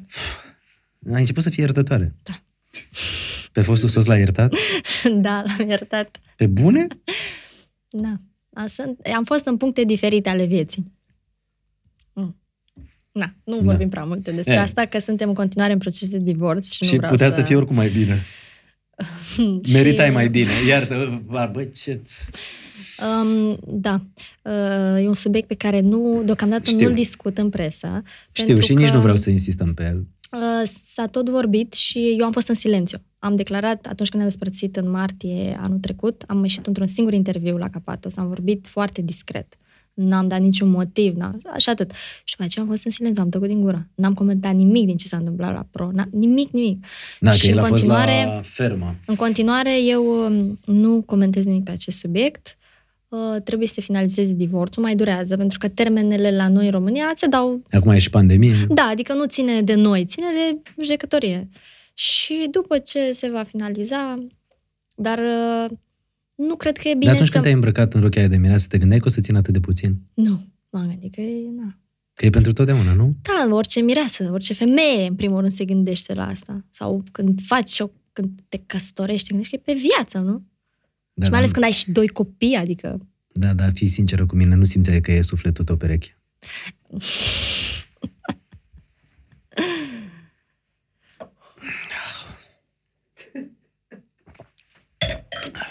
Dar am, avem doi copii minunați. Două fete superbe. Minunați și uh, nu regret absolut nimic. Sunt foarte fericită că el, uh, că cu el am făcut acești copii minunați. Nu, nu regret absolut nimic din tot ce am făcut. Nu, sunt foarte fericită. De cum e viața asta, știi? Asta e valabil pentru Ciucă. știi că și Ciucă face, ia parte la emisiunea noastră. Da. Uh, mă gândeam așa, uh, persoana actuală de lângă fostul tău soț este una dintre fanele tale? Nu, nu, nu vorbim despre asta. Nu, nu, de asta pot să spun eu. Știi, Ciucă? Afișă cu Andreea Bălan, s-a dus, a dansat. Bă, cum e viața asta. Hai să mergem mai departe. Ce vrei, mă, dacă ai avut mulți fani? nu, nu, nu, e chiar vina ta. Pe bune. Dacă ai avut atâția fani, îți trebuia ție să aibă oamenii postere cu tine prin casă. Ai fost, Nu, asta nu, ai nu o fost să model. comentăm Dai niciodată. seama, model până acolo. Da, Ciucă, am înțeles. Deci nu, Da, o mai lucru- dat lucrurile postere astea cu nu Andreea se Bălan în discută. casă. Bă, Ciucă, tu ar trebui să știi. Glume, Andreea, hai să Da. schimbăm, că știi cum, uite, după fața ei îmi dau seama că iarăși Tom și Jerry Gata. intervine pe, Gata. intervine pe Important aici e- și nu e cazul. E, e, cred că trebuie să existe o diplomație și o discreție pentru că sunt copii la mijloc. Și copiii văd lucrurile astea. Fetițele vor crește și vor intra pe YouTube și vor vedea toate Da, te-au- emisiunile, te-au tot ce s-a întrebat? întâmplat. Ai spus copilor, cum ai procedat? Păi, în primul rând, Clărița nu vorbește. Da, mă rog, Când ne-am separat aveam 11 luni, adică... da. Iar da, Ela avea 2 ani și 3 ani da, aproape acum au și... crescut. Um, Ela cu greu a înțeles că tati nu mai locuiește cu noi. Adică ea a rămas cu vacanța din Mauritius, care a fost fix înainte de separare. Și tot timpul mai îmi zice, mami, mă mergem în Mauritius. Uite, mi-au rochița asta că mergem în Mauritius. Adică ea tot speră și visează că într-o zi vom merge în Mauritius împreună.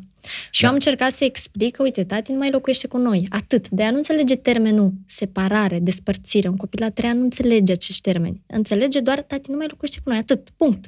Dar nu înțelege ea nu s-a uitat Cred la că- televizor să vadă. Cred că asta e cel mai ea nu greu să știe. explici.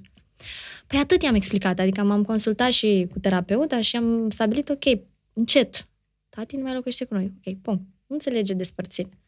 Și s-a obișnuit cu ideea asta în ultimul an.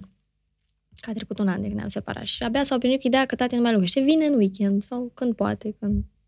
Și, și atât. Și în rest, uite, noi stăm aici cu bunii. Sunt cu bunii, Pentru că noi mama ta patru. este persoana care s-a mutat la București cu tine. S-a mutat din prima zi de când s-a născut Ela. De la început am avut, uh, am un apartament lângă casă și am mutat în acel apartament. Tata n-a vrut să se mute, a rămas în Ploiești. Și um, în momentul în care noi ne-am separat, ea s-a mutat în casă cu mine. Că, na, să mă ajute. Am întâlnit-o pe și mama dacă ta cu ce? mama, deci mama este stâlpul casei și stâlpul nostru și dacă mama n-ar fi, ar fi greu. Nu m-aș descurca. Mama este excepțională, este... Și ea e din prima zi, din prima zi de viața Elei a fost acolo. Fiecare zi. Venea dimineața, pleca seara. Și de fapt stâlpul cel mai important, știi cum am ajuns, uh, am clădit pe aici tot felul de lucruri, e mama ta. Da, mama. Mama și m- suntem așa de unite, noi patru, uh, și are grijă și de mine. Deci după ce are grijă de fete, acum fetele sunt la grădiniță, de ce mai ușor? Am dat-o și pe Clara la grădiniță și până la 5 e ok. Dar până să o dăm pe Clărița la grădiniță a fost greu, că era acasă și mama e cea care gătește și diminețile mai face și micul dejun. Și mă servește și îmi pat cu micul dejun și e minunat. E minunat, deci mă simt ca un copil Adică acum îți trăiești și copilăria Da. aia. pentru că are grijă de mine și asta am vrut să aibă grijă de mine. Dar ea a avut mereu, Păi nu avea, pentru că eu eram conce- în concerte. pentru că nu putea. Nu putea să vină. Și acum ea are grijă de mine așa cum mi-am dorit atunci. Înțelegi? Și acum îi spui, îți spune te iubesc? Da. Acum spune, da. Și acum îi spui și tu ei. Și de fapt ești și cel mai bun prieten și omul tău de încredere. Îi spun tot. Tot îi spun, da. toate... Cred că, îți dai seama cum asta să mă gândesc, cred că ea a trăit aceeași, de multe ori, suferință uh, când uh, s-a rupt o relație, când ai divorțat, când uh, ai pățit ce ai pățit cu sănătatea. Tot timpul m-am dus ea la ea le-a- și am plâns. Ea, exact. Da, tot timpul când am trecut în ceva rău, am sunat-o și am plâns. La ea te-ai descărcat. Da. Și nu, nu- am simțit că nu mă judecă. Că asta e foarte important când copilul vine la un părinte, să nu-l judești, să nu-l pedepsești sau să nu-l critici, pentru că atunci nu mai vine la tine și nu mai se simte respins. Și niciodată nu m-a respins. Adică a zis, gata, trecem și peste asta, trecem și peste asta. Dar mama ta l-a iertat pe tatăl tău? Da, ei s-au separat de mult, de câțiva ani. E ok. Ei au divorțat, practic, da, nu? da. Dar e ok. Nu. Au divorțat din... Uh, Târziu, mult după Din- ce eu am plecat de acasă. Nu, acum, nu știu, șapte ani. Um, și acum, practic, sunteți amândouă. Da, da. Da, și cu tata vorbim, adică Mhm, mama vorbește da, cu am înțeles. tata. Uh, el e la Ploiești, locuiește la Ploiești, are, nu știu, se ocupă de piese, face piese, are și un dacă mâine pe studio. mine vine tatăl tău și spune că și-a refăcut viața? Să-și refacă viața, să-și refacă, să fie fericit. Important este, eu Corect. cred că cu toții alergăm după liniște sufletească și după fericire, sub o formă sau alta. Și până la urmă fiecare sacă și are petecul, adică scopul este să fim fericiți. Mi-aș fi dorit ca mama să-și refacă viața.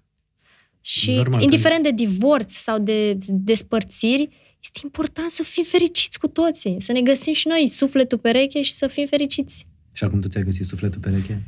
Uh. Te așteptai că te întreb asta. Ce că avem.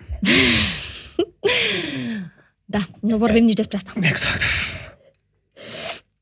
Nu, glumesc. Ideea este că vreau să fiu discretă până... am- Vreau să fiu discretă, adică am copii, Până- de, am copii de crescut. Asta este responsabilitatea mea principală. Cu fetele sunt mici, sunt mici. E foarte important să fiu atentă și focusată la nevoile lor. Și, dar asta nu înseamnă că mă neglijez pe mine ca femeie.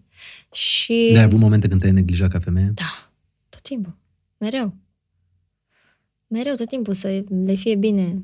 Na, să fie, să avem, să nu-mi luam mie, le luam lor. A fost, da. Și Și vreau acum ai să grijă și de păstrez, viața da, vreau să păstrez latura asta um, personală, să o păstrez uh, pentru mine. Să fiu Pentru că atunci discretă. când ai păstrat-o pentru tine, de Am foarte multe ori... expus-o prea mult, s-au expus prea mult și apoi și despărțirile au fost răsunătoare. Uh, A, s-a despărțirile- despărțit de ăla, s-a despărțit de ăla, are ghinion în dragoste. Nu!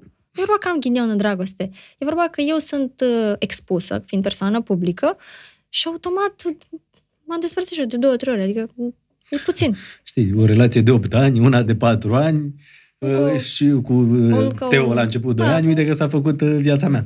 Da, și atunci... Cu Cheo mai vorbești? Nu, nu, Deloc, nu? nu, nu. Nu, fiecare e cu viața lui. Nu, Și când- dacă vă întâlniți nu întâmplător? ne-am întâlnit niciodată. Nu? Nu. Nu. Și um, am, am fost out there și atunci și relațiile și, au fost și despărțirile au fost acolo. Pentru că erau foarte cunoscute, foarte publice, normal că și despărțirea a poate apărut. partenerii mei au fost cunoscuți sub o formă sau alta. Iar acum nu. Acum doresc, nu mai îmi doresc un partener uh, cunoscut. Îmi doresc uh, Las că să-l ajut tu liniște, să devină cunoscut. liniște și pace și nu, nu. Am hotărât cu discreție și cu... Ce n-a mers bine în relația în căsnicie? Faptul că cum să formulez ca să nu... Nu vorbim Știi despre că asta. gândim amândoi același lucru, de fapt.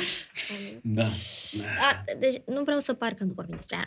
Nu, nu Ideea chiar este n-ai probleme, că mi s-a părut că ești super deschisă și super nu faină put- și super mișto, nu, nu putem dar să înțeleg abordăm toate niște rigorile. lucruri pentru că sunt copii la mijloc. Corect, am copiii înțeles vor lucrul ăsta vedea. și respect chestia asta. Um, totdeauna fetele vor ști că mami și tatii s-au iubit, uh, pur și simplu nu s-au mai înțeles, că așa nu se înțeleg oamenii mari. Și asta a fost, dar nu, ele nu trebuie să știe. Din păcate s-au spus și au apărut în presă și nu place și nu îmi convine că sunt deja pe Google zeci, sute de articole apărute în toată perioada asta cu declarații, cu alea. Cu... Uh, nu trebuiau să se întâmple lucrurile astea. Nu trebuiau. Trebuia să fie totul discret. S-au mai despărțit și alții, dar nu așa. Eu de-aia am tăcut. Am tăcut, n-am, nu m-am lăsat provocat. Dar ai Orice- suferit? Da, bineînțeles că am suferit, îți dai seama. Când te... Revenim, când te căsătorești, nu, știi, nu crezi că te desparți. Da, te te întreb dacă ai suferit pentru că m, ești prea, cum să zic, uh, ai fost uh, prin relația cu Cheo trecută, care a ținut mulți ani și acum parcă ai stat mereu în gardă, erai așa pregătită, știi, oricând poate să se întâmple ceva. Uh, Nu, în momentul în care m-am căsătorit, uh, nu am mai luat în considerare, am crezut că suntem, Pentru totdeauna. da, Te mai vezi măritată? e ceva atât de departe. Uh, Chiar am fost la o emisiune și am zis uh, că, na, la emisiune vorbești un minut, nu ca aici. Exact. Și vorbești repede și zici, "Uh, da, mă văd măritată în viitorul îndepărtat. Ma, articole mari. Andreea Bălan, de, pri- primele declarații despre fericitul eveniment. Care eveniment? Care, care? Se căsătorește. Acum. Când? Cu... Cu cine? Și, m, deci, trebuie să am grijă ce spun, pentru că orice spun, înțelegi? Nu. Ideea e că dacă te mai vezi uh, făcând pasul ăsta cu toate că n-a funcționat odată, faptul că părinții tăi au divorțat, îți e teamă sau uh, privește altfel lucrurile? Sau Uh, chestia asta ai discutat-o și eu cu am terapeutul? 36 de ani. Mulți înainte. Și cred că e o vârstă sunt tânără. Deci te mai vezi. nu cred că singura căsnicie, dacă voi, voi iubi și ne vom iubi și uh, uh, voi avea o relație uh, așezată, înfloritoare și minunată, de ce nu? Da, Te mai peste, vezi. peste câțiva ani, uh, fetele să mai crească, să se stabilizeze și ele, să accepte. E, f- e foarte greu pentru o femeie cu copii să-și facă viața. Cum? Adică bărbatul, Pentru știi, că- se duce, pac, ce face bine, pac. Pentru că bărbatul ăla întotdeauna trebuie să accepte oarecum că e pe locul doi. Nu Pentru că neapărat copiii că... sunt pe primul nu, loc. Da, și asta, dar și faptul că locuiește în casă cu copiii respectivi. Nu mai e, nu mai e cum aveam la 25 de ani, a, ieșim la date, nici pe ne mutăm împreună. Și nu avem obligația, acum eu trebuie să mă gândesc la copiii mei. Și după aceea e foarte greu. Și cred că aici toate mamele divorțate, separate, Înțeleg. înțeleg, înțeleg adică e greu când ai copii să-ți refaci viața, adică trebuie cu tact, cu grijă, timp, Și în același timp, cred că devii și din ce în ce mai suspicios dacă dacă nu o să meargă, ce o să fac? Copiii mei o să înțeleagă poate iarăși, se, se o iau ca pe obișnuiesc un cu, abandon. se obișnuiesc cu om. noul părinte, omul care stă în Da, casă da. și dintr-o dată nu mai e, știi? Adică ce Da. să înțeleagă? Adică Cred că atunci gândești când la se toate ia lucrurile această astea. decizie, bineînțeles de comun acord, trebuie să fie cu foarte mare grijă, cu tact și cu, uh, cu credința că chiar este până la final, adică Doamne, Ce tâmpit sunt, aveam niște cărți, am luat ceva, fii atent. Am uitat că de obicei dădeam cadouri la început, nu ne-a adus nimic, a venit cu una goală. nu mi-ai spus că trebuie să aduc. Ciucă, să aduci și uh, magnetul ăla de la am găsit noi, ce aveam noi pe frigider. Da, imediat. Stai să imediat. vezi ce aveam noi pe frigider la muncă. Dar fii atent, vreau să-ți dau o carte. Uh, și nu știu, acum mi-am adus aminte ea, să-ți urmezi inima, cum să descoperi sensul vieții personale și profesionale și aici e un uh, indicator cu succes. Tu drumul ăsta l-ai cunoscut cu succesul, acum trebuie să-ți urmezi doar inima. Da. Și să-ți urmezi inima, pentru că chiar ai o inimă mișto, numai că trebuie să-i lași pe oameni să o vadă. Pentru că de foarte multe ori pari uh, Andreea Bălan, uh, așa... Stiv. Da, dură, rece, uh, parcă mereu în gardă, știi? Și de fapt te știu și ești un om foarte mișto. Și ești un om foarte sensibil. Pe cât, știi? de, pe cât de Pentru că eu am văzut-o pe Andreea Bălan la televizor când era Xena și ne certam și uh, Măruța, nu mai vin la tine că ai zis nu știu ce. Andreea, ia, cântă, tu poți să cânti live, nu playback. Și adică parcă eram și Tom și Jerry pe bune. Și te-am văzut în același timp și în momente când erai sensibilă și poate te-am văzut plângând sau te-am văzut uh, când trăiai tu emoția ta. Pentru că, la urmă, urmei, tu suntem oameni. am două personalități și e de, foarte greu mă deschid cu acea personalitate sensibilă și foarte greu să mă conectez pentru că uh, mi-e greu să fiu vulnerabilă. Sunt vulnerabilă doar în fața uh, uh, unor anumiți oameni care reușesc să ajung acolo. Echipa mea, de exemplu, da, mă cunoaște, mă știe și așa și așa. Foarte mișto gestul pe Apropiați. care l-ai făcut aseară pentru Elena la Da. Survivor. Sper să nu-mi iau amendă, dar Da, e, știi cum e? Gândește-te că persoana aia a vrut să vorbească cu tine pentru că dansează cu tine de 10 ani, de, De 20 de 12 ani, de ani, câți ani dansați. Și uh, tremura toată când ți-a dat mesaj. Ciucă, tocmai am spus că m-am uitat la Survivor, cred că iau și o amendă. Ai tot zis. Și ea că a dat mesaje. Ai tot zis, e ok. Ah, e ok, da? Da. Perfect. Uh, uite, te cunosc de undeva, Antena 1. Vă rog La frumos. Măruță Pro TV. Shit. Da. Știi că mi-am luat amendă că ți-am dat SMS în direct uh, ție atunci, acum șase ani, patru ani, cinci ani. De ce ți mi-ai dat? Păi tu erai atunci în tabăra adversă și eu îți dădeam ție mesaje și ziceam, nu e adevărat, minte, nu e așa, nu e așa. Era Cheo care mințea. Nu, nu, nu, e- nu era chiar. A, era Șt, impresarul. Nu, nu, era... Altul? Da. Al... Da. Da. Aha, Și, aha. așa. Și nu e adevărat, nu e adevărat. Da, da. Și, și mi-au dat amendă, da. Că n-aveam voie conform contract, dar asta a fost din cauza ta, pentru că tu zicea, ia uite, îmi dă mesaje, bălaca, ia uite ce zice. Și de când dai mesaj. Și eu muream și eu îți spuneam, nu spune că îți dau Nu, mesaj. asta că nu spune, nu dau mesaj după ce te dusei mesaje. Ți-au dat amendă mare? Uh, Ne-am compensat. Hai, ți-am zis, mai e Compensat femeie ce? de afaceri. Adică te-a dus, a dat așa cu mâna în masă și a Și a zis... zis, nu, ne compensăm, nu luați banii. Nu Boșilor, uitați cum stă treaba! Uite, Da. ți-am zis, avem magnetul ăsta cu tine, bă, știi? Când am lansat uh, Carnaval Show. Da, Andreea Bălan, se lipește, e de, Da. cu magnet. Și, uite, vezi? Uite. Da, Da. uite. Uh, și asta Deci- spuneam, uh, că ești uh, cu două personalități. Personalitatea... Uh, uite, gata. Păi de, de unde vine chestia asta? Vine din uh, faptul că peste noapte, eu eram, eu eram un copil când uh, a început Andreu și 13 succesul. Da. Și eu încă nu eram dezvoltată emoțional, nu eram nici măcar adolescentă, da, pe adult. Și peste noapte a trebuit să se formeze Andreea aia pe scenă, care trebuie să facă, să execute contractele, urcăm, acum facem mai, facem mai. Și s-a produs o scindare emoțională și eu am rămas un copil, la vârsta aia, efectiv emoțional, eu am rămas la 13 ani. Și peste noapte s-a creat Și această toată lumea avea personalitate pretenții dură. de adult la tine, cu toate Da. că tu erai... Și atunci mi-am Încă pus copil. această mască și am creat-o pe Andreea asta de pe scenă, dar eu în suflet am rămas acolo la 13 ani și de aceea de multe ori uh, pot părea jucăușă și drăgălașă și să sar un șotron și apoi într-o dată să mă schimb și să mă să fii atent. Deci nu e... Adică trec foarte ușor de la acea personalitate la personalitatea asta, pentru că, Dar de nu ți-e fapt, greu cu două- emoțional am rămas uh, acolo. Dar nu ți-e greu cu două Andreea Bălan, știi? Adică una uh, strictă și una, cum să zic, uh, E copilul interior. Un copil interior pe care cu toții îl avem. E acel copil interior care a rămas acolo.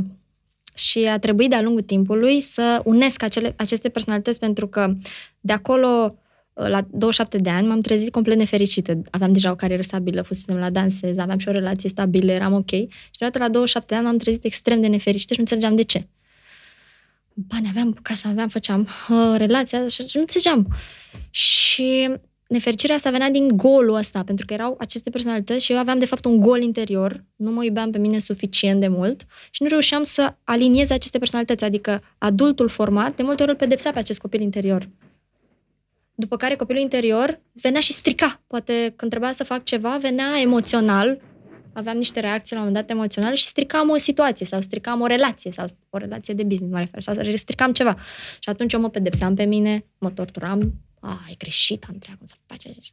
Și a trebuit să lucrez cu mine să-mi aliniez aceste personalități și să fie mai aproape, iar adultul să se poarte frumos cu acel copil interior. Și acum se poartă frumos adultul? Când copilul interior dorește ceva, da, ce vrei să... Vedem, mergem într-o vacanță. Acum nu mai putem, că e pandemie, dar ce, unde vrei? Au, dar ce vrei să cumpărăm? A, vreau aia. Da, fii atent.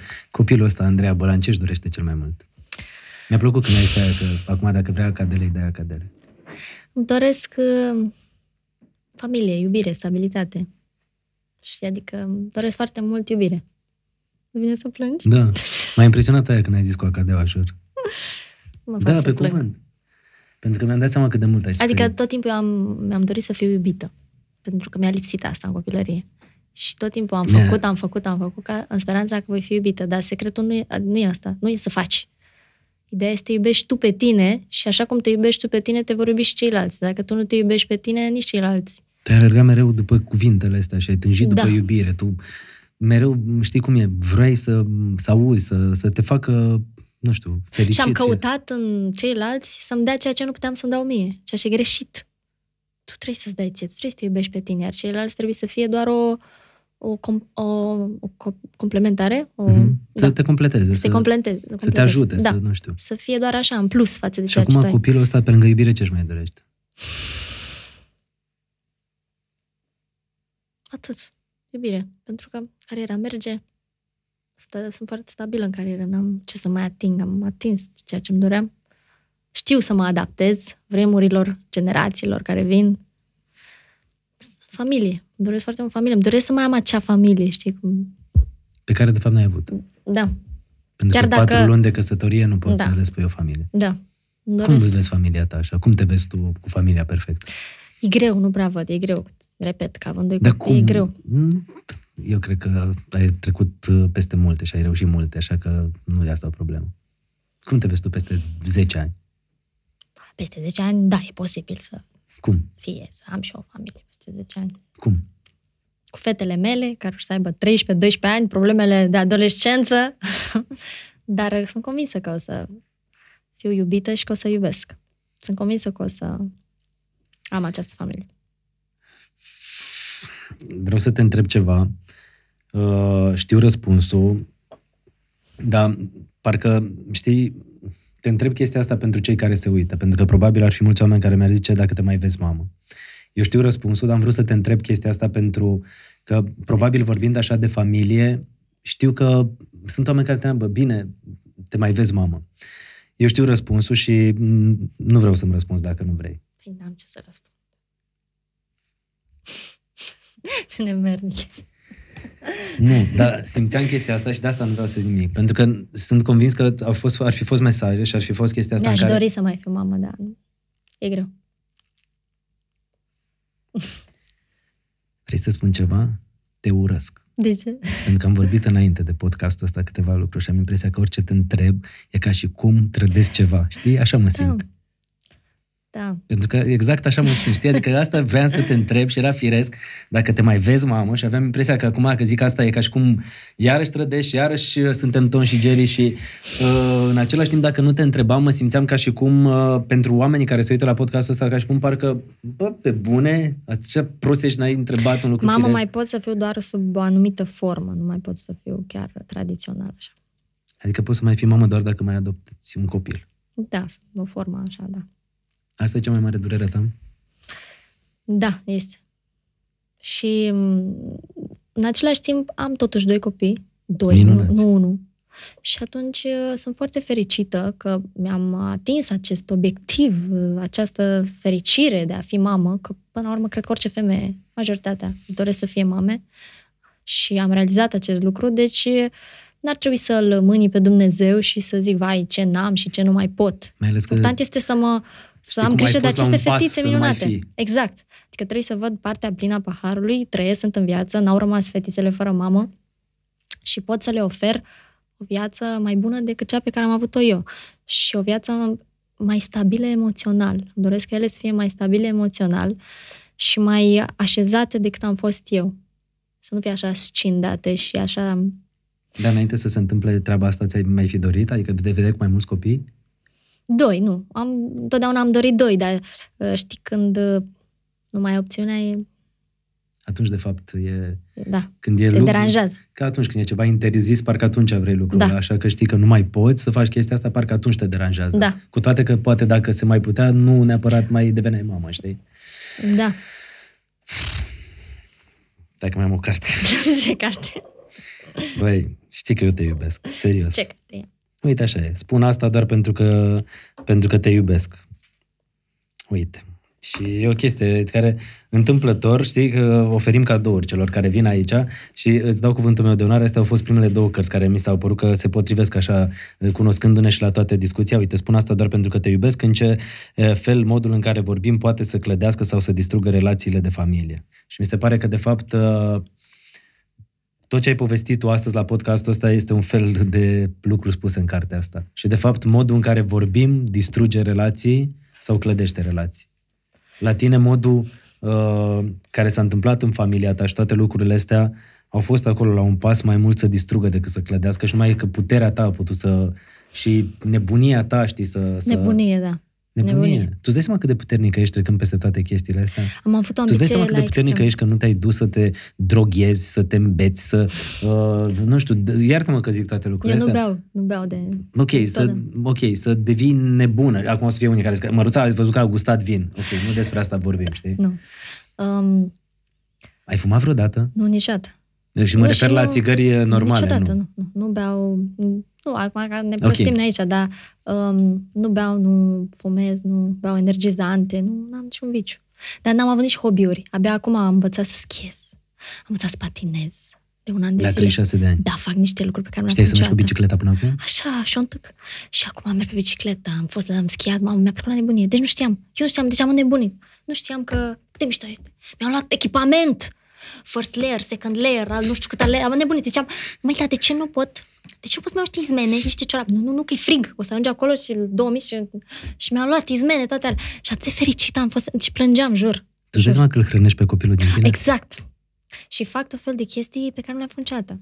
Pe care trebuie... Acum la vară început să schiezi. aștept să merg pe role. Deci trebuie să-mi cumpăr role și vreau să, să împart cu rolele cu el, bineînțeles, adică mai întâi am învățat-o pe el prin casă și acum urmează să învăț și eu să ies cu rolele parc. Deci, practic, până la urmă, copilul tău va fi el fericit. Așa că, uite, Da. învață și pe schi, și pe bicicletă, și pe role, și pe toate Da. lucrurile. Ești foarte mișto, să știi. Și sincer îți spun chestia asta, pentru că cunoscându-te în afara uh, televiziunii și cunoscând omul Andreea Bălan, uh, ești foarte sensibilă și cred că tot uh, ce îți propui așa o să reușească. Pentru că ai o nebunie a ta, știi cum e? Tu ești genul de persoană, că te dă cineva afară pe geam, uh, pe ușă, intri pe geam. Dacă închide și ușa, uh, nu știu, intri pe horn, pentru că nu vrei să dai bătută. Sunt căderi, îți dai seama, nop- nopțile mai plâng mai, dar a doua zi mă trezesc, mă uit în oglindă și zic, nu, eu nu o zi, mergem mai departe, orice ar fi. Mergem mai departe. Avem, am doi copii, eu trebuie să fiu puternică pentru ele, n-au pe, pe altcineva, trebuie să mă au pe mine, eu trebuie să fiu un model pentru ele. Așa Ele le trebuie- înveți și pe ele? Da, ele trebuie să, f- să n-aibă viața pe care am avut eu. Ele trebuie să fie bine. Să fie emoțional bine. Să fie iubite. Chiar dacă or să aibă o carieră sau nu. Că la început, de exemplu, pe ela n-am expus-o. După care mi-am dat seama, e, sunt 99% șanse ca ea să urmeze o Ceea ce faci meserie. tu. Da, pentru că copiii imită. De copii de doctor ești doctor. Adică imită ceea ce fac părinții. Și atunci am început să le promovez în vloguri și să le ofer o platformă și mai târziu vor alege. Vor, vor alege dacă vor să continue sau nu, cum și tu faci cu Eva. Cunosc la fel același lucru David. și cu Eva și cu David la fel, adică Da. ei au pagini de Instagram și de Și- Facebook, pentru că la un moment dat erau foarte multe pagini fake-uri și apăreau tot felul de lucruri și așa că... Și vor alege, adică Da. dacă nu vor dori să continue, vor dori altceva. Oricum trăim în altă lume, altă... Da. Simți că îmbătrânim? Nu, pentru că copilul la interior mă ține tânără, mă ține proaspătă. Mă ține... Deci tu și la 100 de ani o să fii așa Da, da, da. fresh. Da, da. Îți dai seama, Ciucă, când o să vină Andreea Bălan la podcastul nostru și noi o să avem 100 de ani, Doamne ajută, și ea o să vină așa... Da, da, da, da, da. Dar și nu mai energie. Da, Da. da nu, nu. Simt că am cu 10 ani mai puțin. Adică, ok, vorbim de 36 de ani, dar eu simt că am cu 10 ani mai puțin. Pentru că mai multe de recuperat pentru copilul ăla, dar îl faci tu Exact. fericit. Exact. Da. Și Criptomonede ai? Să trecem și la treburi serioase. nu de alta, dar această filmare să fie probă și la proces. Are criptomonede. Glumesc, Da. îți dai seama. E, e, În ce ți-ai investit banii? Știi, sunt mulți oameni care se uită la artiști și zic că a, artiști, sute de mii de euro, milioane, E, uite nu, câte milioane. case. Nu, dar știi că e un mit de ăsta și oamenii... uh, am Uite, poate oamenii în seara asta au aflat mai multe, sau azi la podcast, că na, nu e neapărat seara difuzat, uh, au, obse- au, ascult, au înțeles mai multe ce înseamnă viața unui artist. Să fii sus, să n-ai familie, să cazi, să-ți pierzi banii pe care îi dai Da. credit, să iarăși să lupți. Și poate oamenii, uh, când mai întreabă, dar ce trebuie să învățăm de la podcast? Nu știu, fiecare să-și ia ce crede că îl face Uite, o fericit de la un lecție. post. Exact, o lecție, așa, o, o ambiție. lecție importantă uh, este cu cât ești mai sus, căderea e mai abruptă. Asta am învățat-o la 18 ani când am căzut din, din Andre. Mai bine să nu fii sus, să fii la așa, la, acolo, la vârf. Lasă-i pe alții sus. Mm, nu-i cazul tău. Păi, Nu, uite, Andrei sus aici, eu aici, aici, aici. Și aici vântul bate mai încet, acolo bate sus rău. Cazi mai rău de acolo. Aici nu cazi. Dacă toată viața ești aici, e bine. Păi da, dar eu zic că poți să Înțelegi? fii și aici și acolo, important e să fii echilibrat, să mai nu ai, cazi. mai ai, dar mai urci, mai așa, dar important e într-adevăr să nu cazi. Eu am avut așa, sus, Andrei, jos, încet, încet, încet, facem aia, facem aia, după aia iar, după aia iar, dar m-am stabilizat aici, aici. Și atunci e mai ușor, e mai simplu de Și în gestionat. ce investești banii? Că de aici plecasem. Vă rugăm frumos. Ce investesc? Când, um, na, n-am investit. I-am, um, am o casă. Casa respectivă pe care am construit-o atunci, am răscumpărat și cealaltă parte și acum sunt în renovări pentru că vreau să beneficiez, să mă bucur de tot spațiul. Da. Și um, e o casă mare, care valorează ceva. Mhm. Și mai E am, munca ta acolo. mai am două apartamente. Adică în povestea asta de imobiliare, care la urma urmei uh, să indiferent ce se întâmplă cu joburile cu asta, ca să poată să ajută, să aducă un venit da. pasiv uh, copiilor. uh, Da, și atât. Și în rest n-am investit. În tine. Uh, da, în mine. Abia în ultimii ani am investit. Am investit foarte mult în show-uri și în ținutele de scenă. Tot timpul am vrut să fie spectaculoase, dar în mine personal n-am investit, ceea ce era greșit. Trebuia să invest și abia târziu, în ultimii 2-3 ani, am început să investesc și... În ultimii 2-3 ani ai investit când ai investit în toți anii Da. în tine. Și ai luat și geanta aia care e vreo 5.000 de euro. Nu, e o mie jumătate. Nu e jumate că e mai mică. M-a durut inima, deci când am- stilista zice, nu trebuie să-ți iei asta. Oh, cred că costă atâta, mor! Mor, am dat cu cardul. Deci, deci Da, nu, dar nu știi mai care deci e când chestia? mi-au chestii pentru mine, înțelegi? Da. Deci nu pot. Nu pot. Și acum doi ani mi-am luat niște șosete, știți, alea, Da. niște șosete, mă, 1000 de euro. Am înnebunit. Ce, nu, trebuie să le iei Niște ca să fie cizme la- șosete, stai un Da, pic să explicăm. Cizme șosete.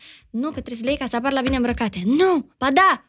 Mamă, Da, uite, eu aș vrea să povestim de lucrurile astea. nu pot, pentru deci eu nu pot să-mi cumpăr chestii astea foarte scumpe. Nu pot, mi se pare, mai bine pun bani în bancă și mă uit pe aplicație dimineața. Uh, ce mișto! că... Ah, ce mișto, a crescut euro, uh, s-au dus Da, banii, da, opa, nu. și dobânda a căzut.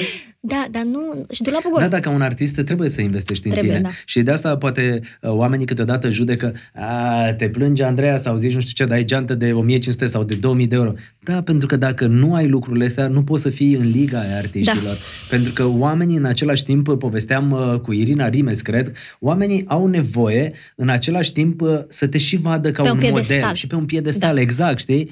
Adică m, e normal la urmă urmei.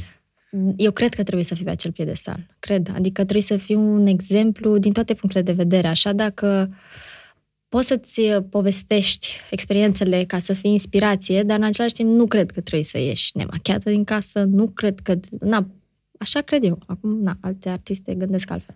Uh, cred că trebuie să fie așa, să te vadă lumea cum te știe.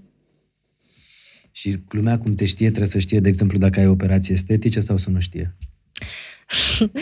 Evident că îmbătrânim cu toții și ne mai facem mici ajustări, dar nu cred că trebuie expuse ajustările astea și trebuie să nu exagerezi Uite, foarte mult. Eu mi-am făcut implant de păr și Da, înainte, știe, toată țara știe. Da, și înainte să-mi fac chestia asta, eram foarte complexat și mi-era foarte greu să vorbesc despre treaba asta. Noroc cu prietenul Sorin Brodnei de la Accent, care a luat totul în glumă, în râs și mi-a dat seama că făcându-mă să vorbesc despre treaba asta m-a făcut să mai simt mai bine și să nu mă mai intereseze ce mai zice X sau Y, știi? Și de asta spun că dacă faci lucruri care te fac pe tine să te simți mai bine, Da. nici nu contează Dar nu trebuie la urma exagerat, urmei. pentru că, din păcate, Instagramul, Instagramul promovează toate fetele astea m, care... Filtrele care trebuie să arăți perfect. Și îți creează o falsă idee și se duc, na, să te exagerezi, știi? Și nu trebuie exagerat, trebuie să faci cât ți se potrivește și trebuie să găsești doctor care să-ți facă așa puțin, nu, să nu exagerezi. Mm, La tine ai găsit pe aia buni.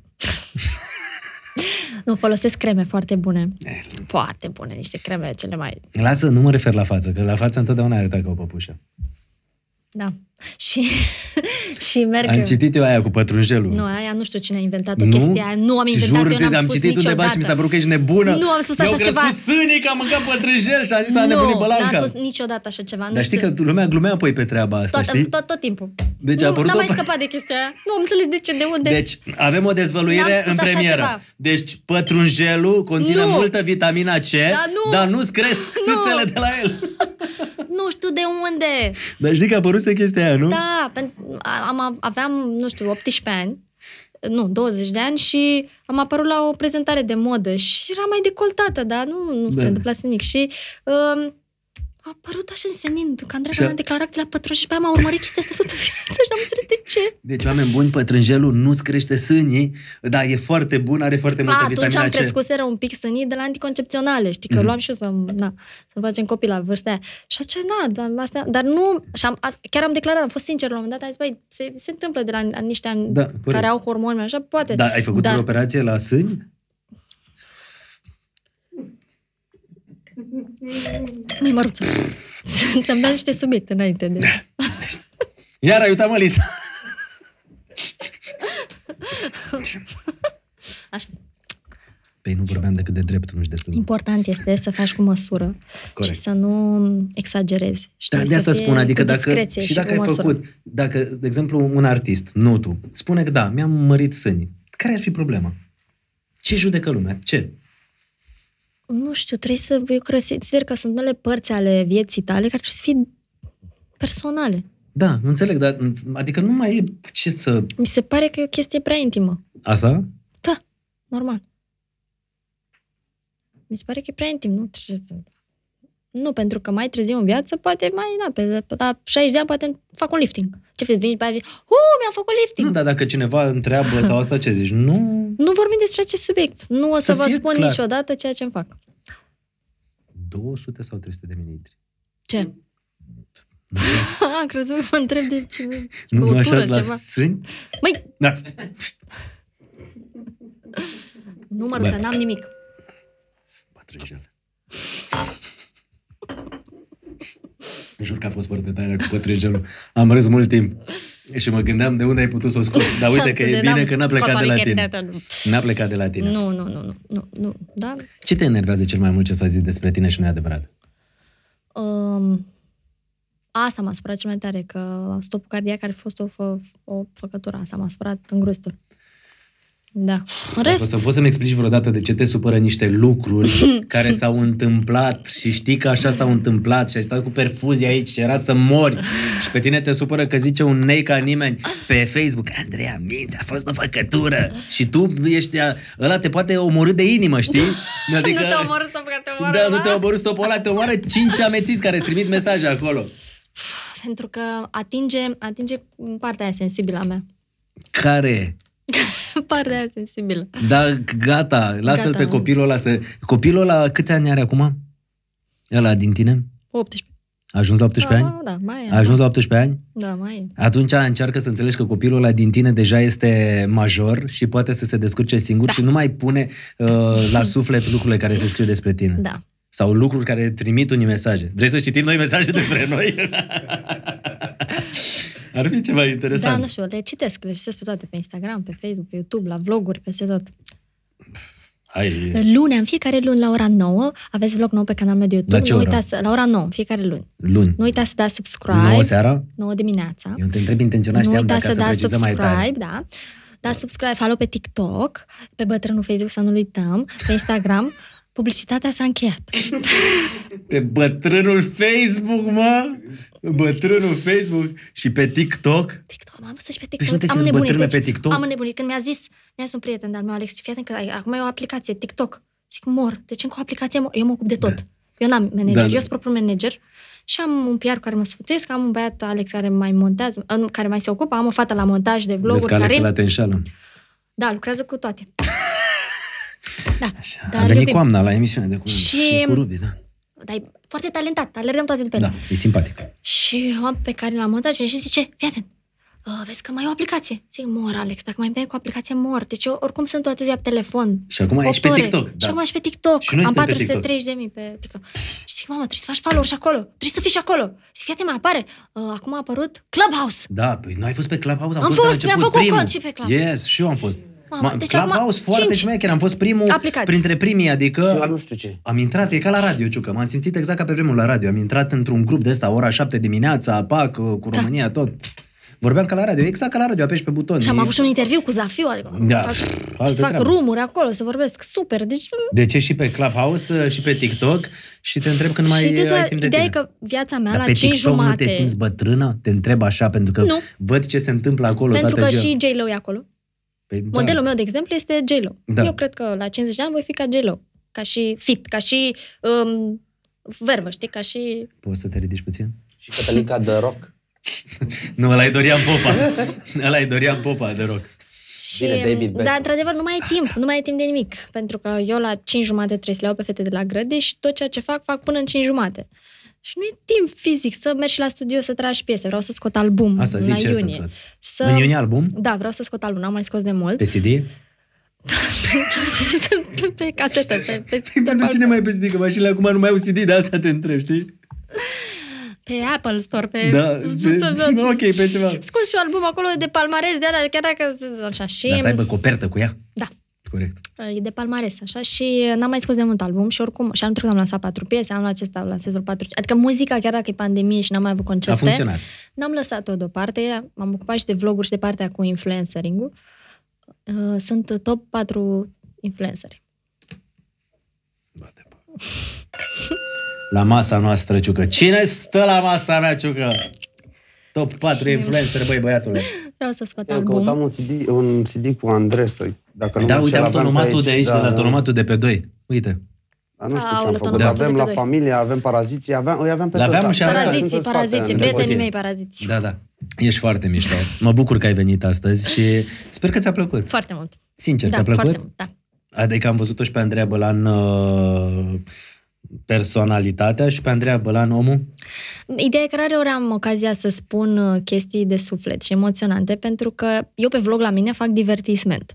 Uh, Vreau să-i fac pe oameni să se simtă bine, să se distreze. Am încercat niște episoade motivaționale și nu mi-a plăcut că după aia presa preia din context și apoi mă trezesc tot fel de articole și tu interpretează, cum a fost faza asta cu măritat. Și atunci am zis, ok, rămânem la entertainment, rămânem la divertisment și um, încerc să um, îi distrez pe oameni. Și n-am ocazia des să mă deschid și să vorbesc despre partea cealaltă a mea. Uite, dacă ar fi după 20 de ani de când ne cunoaștem să mă caracterizezi așa pe mine în câteva cuvinte, cum ar fi?